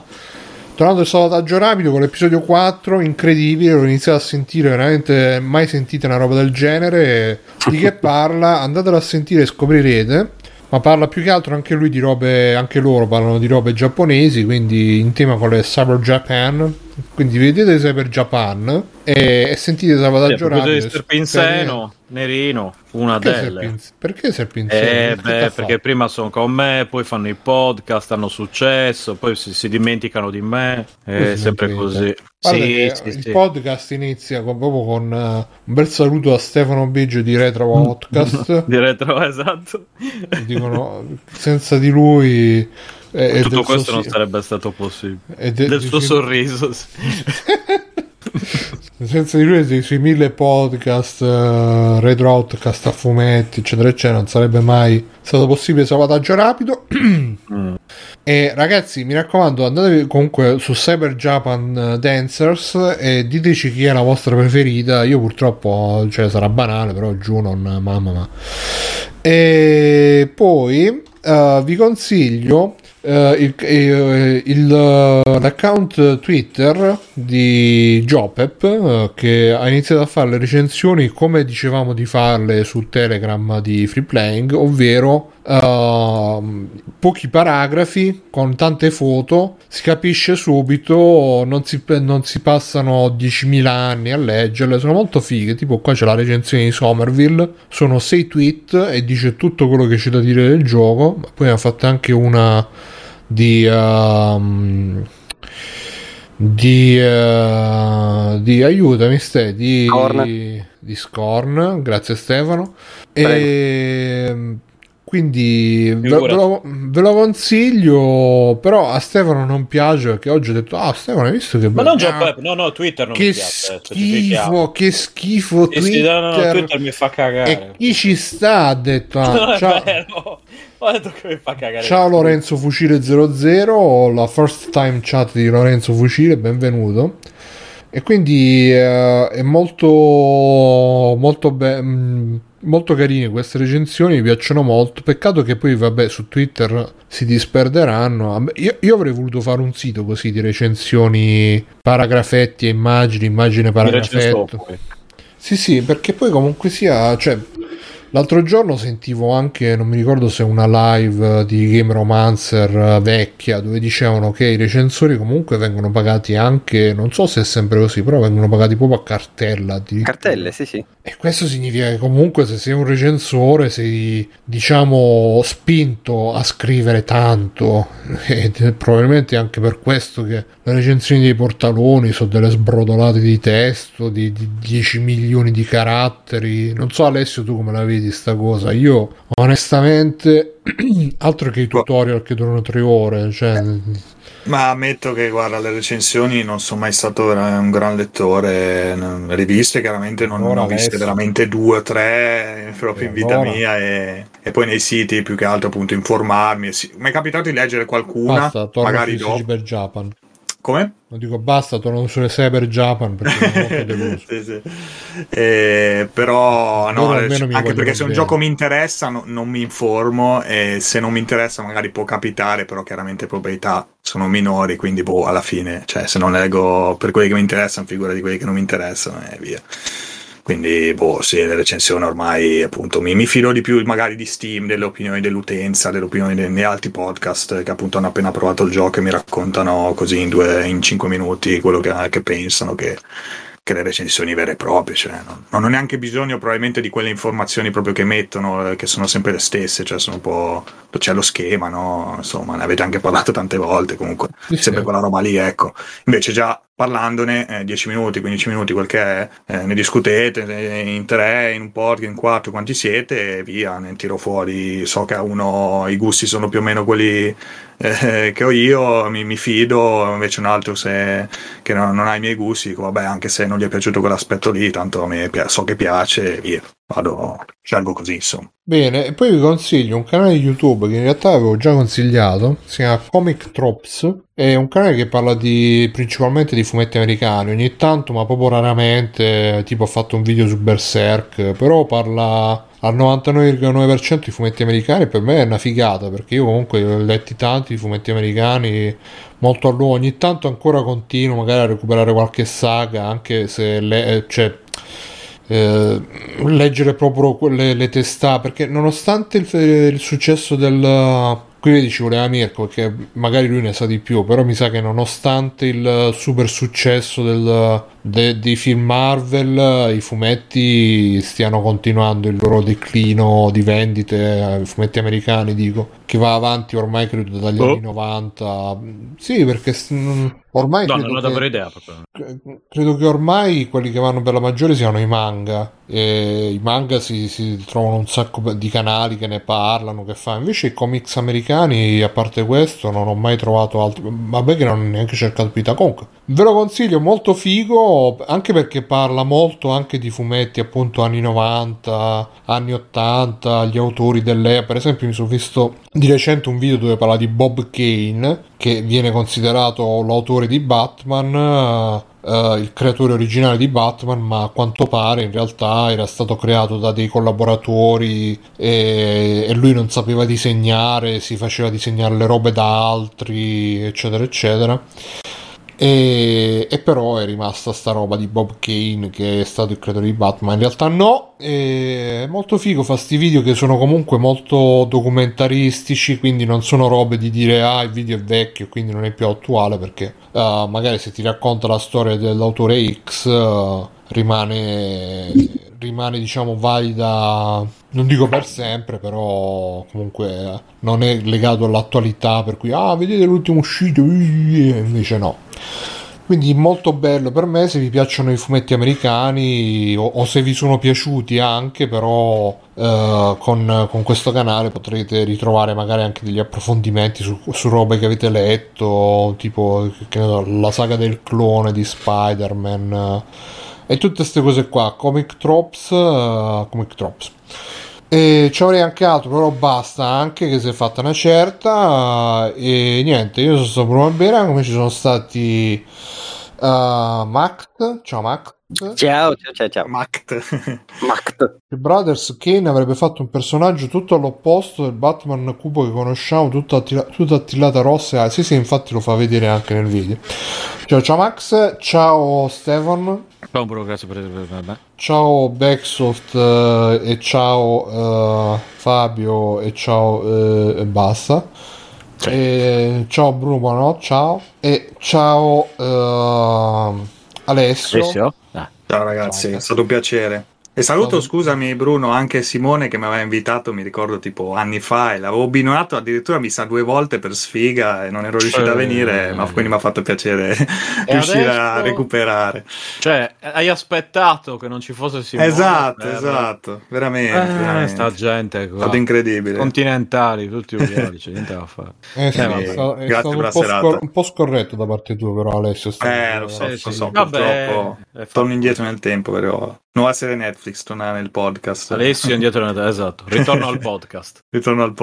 Mi raccomando, aspettiamo. Andate ad ascoltarvi Tricast, episodi vecchi, episodi nuovi. Mettete like su YouTube, Patreon di Tricast. C'è un Patreon? No, niente. Quindi che i soldi che volete dare a Tricast dateli a Freeplaying, esatto. Freeplaying.it, PayPal.it, Twitch. Abbonatevi gratis e... Ciao a tutti, ma prima di andarcene facciamo un bel raid. Purtroppo chissà se c'hanno il canale Twitch le Cyber Japan. C'è Game Romancer Live però, se vediamo se c'hanno il canale Twitch le Cyber Japan. Scusa, andiamo un po'. Twitch Cyber Japan. Mentre che cerchi mi faccio i cazzi. Max, che cacchio di vocale mi hai mandato che sono 9 secondi di silenzio? Quando? Prima, guarda su Telegram, mi hai mandato 9 secondi di silenzio.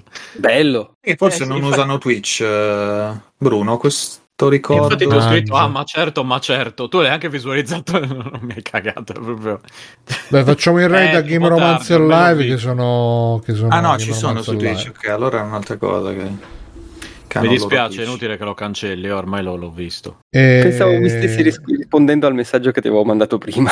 No, era ti stavo rispondendo al vocale, ho detto sentiamo cosa ha da dirmi, e poi era tipo il tuo sedere che mi parlava, era culo. No, ho parlato. Scusate un attimo ragazzi, scusate un attimo. Ciao a tutti, mi raccomando fate un bel saluto a Game Romancer, ciao Techromancer. Game Romancer. Conan, qual è il meglio della vita? Schiacciare i nemici, inseguirli mentre fuggono e ascoltare i lamenti delle femmine. Questo è bene. Non so cosa ascoltare. Io non so proprio che fare. Bello il cortocircuito, ma ascolto Freeplay. Ascolto Freeplay, yeah! Bello il cortocircuito, ma ascolto Freeplay, yeah!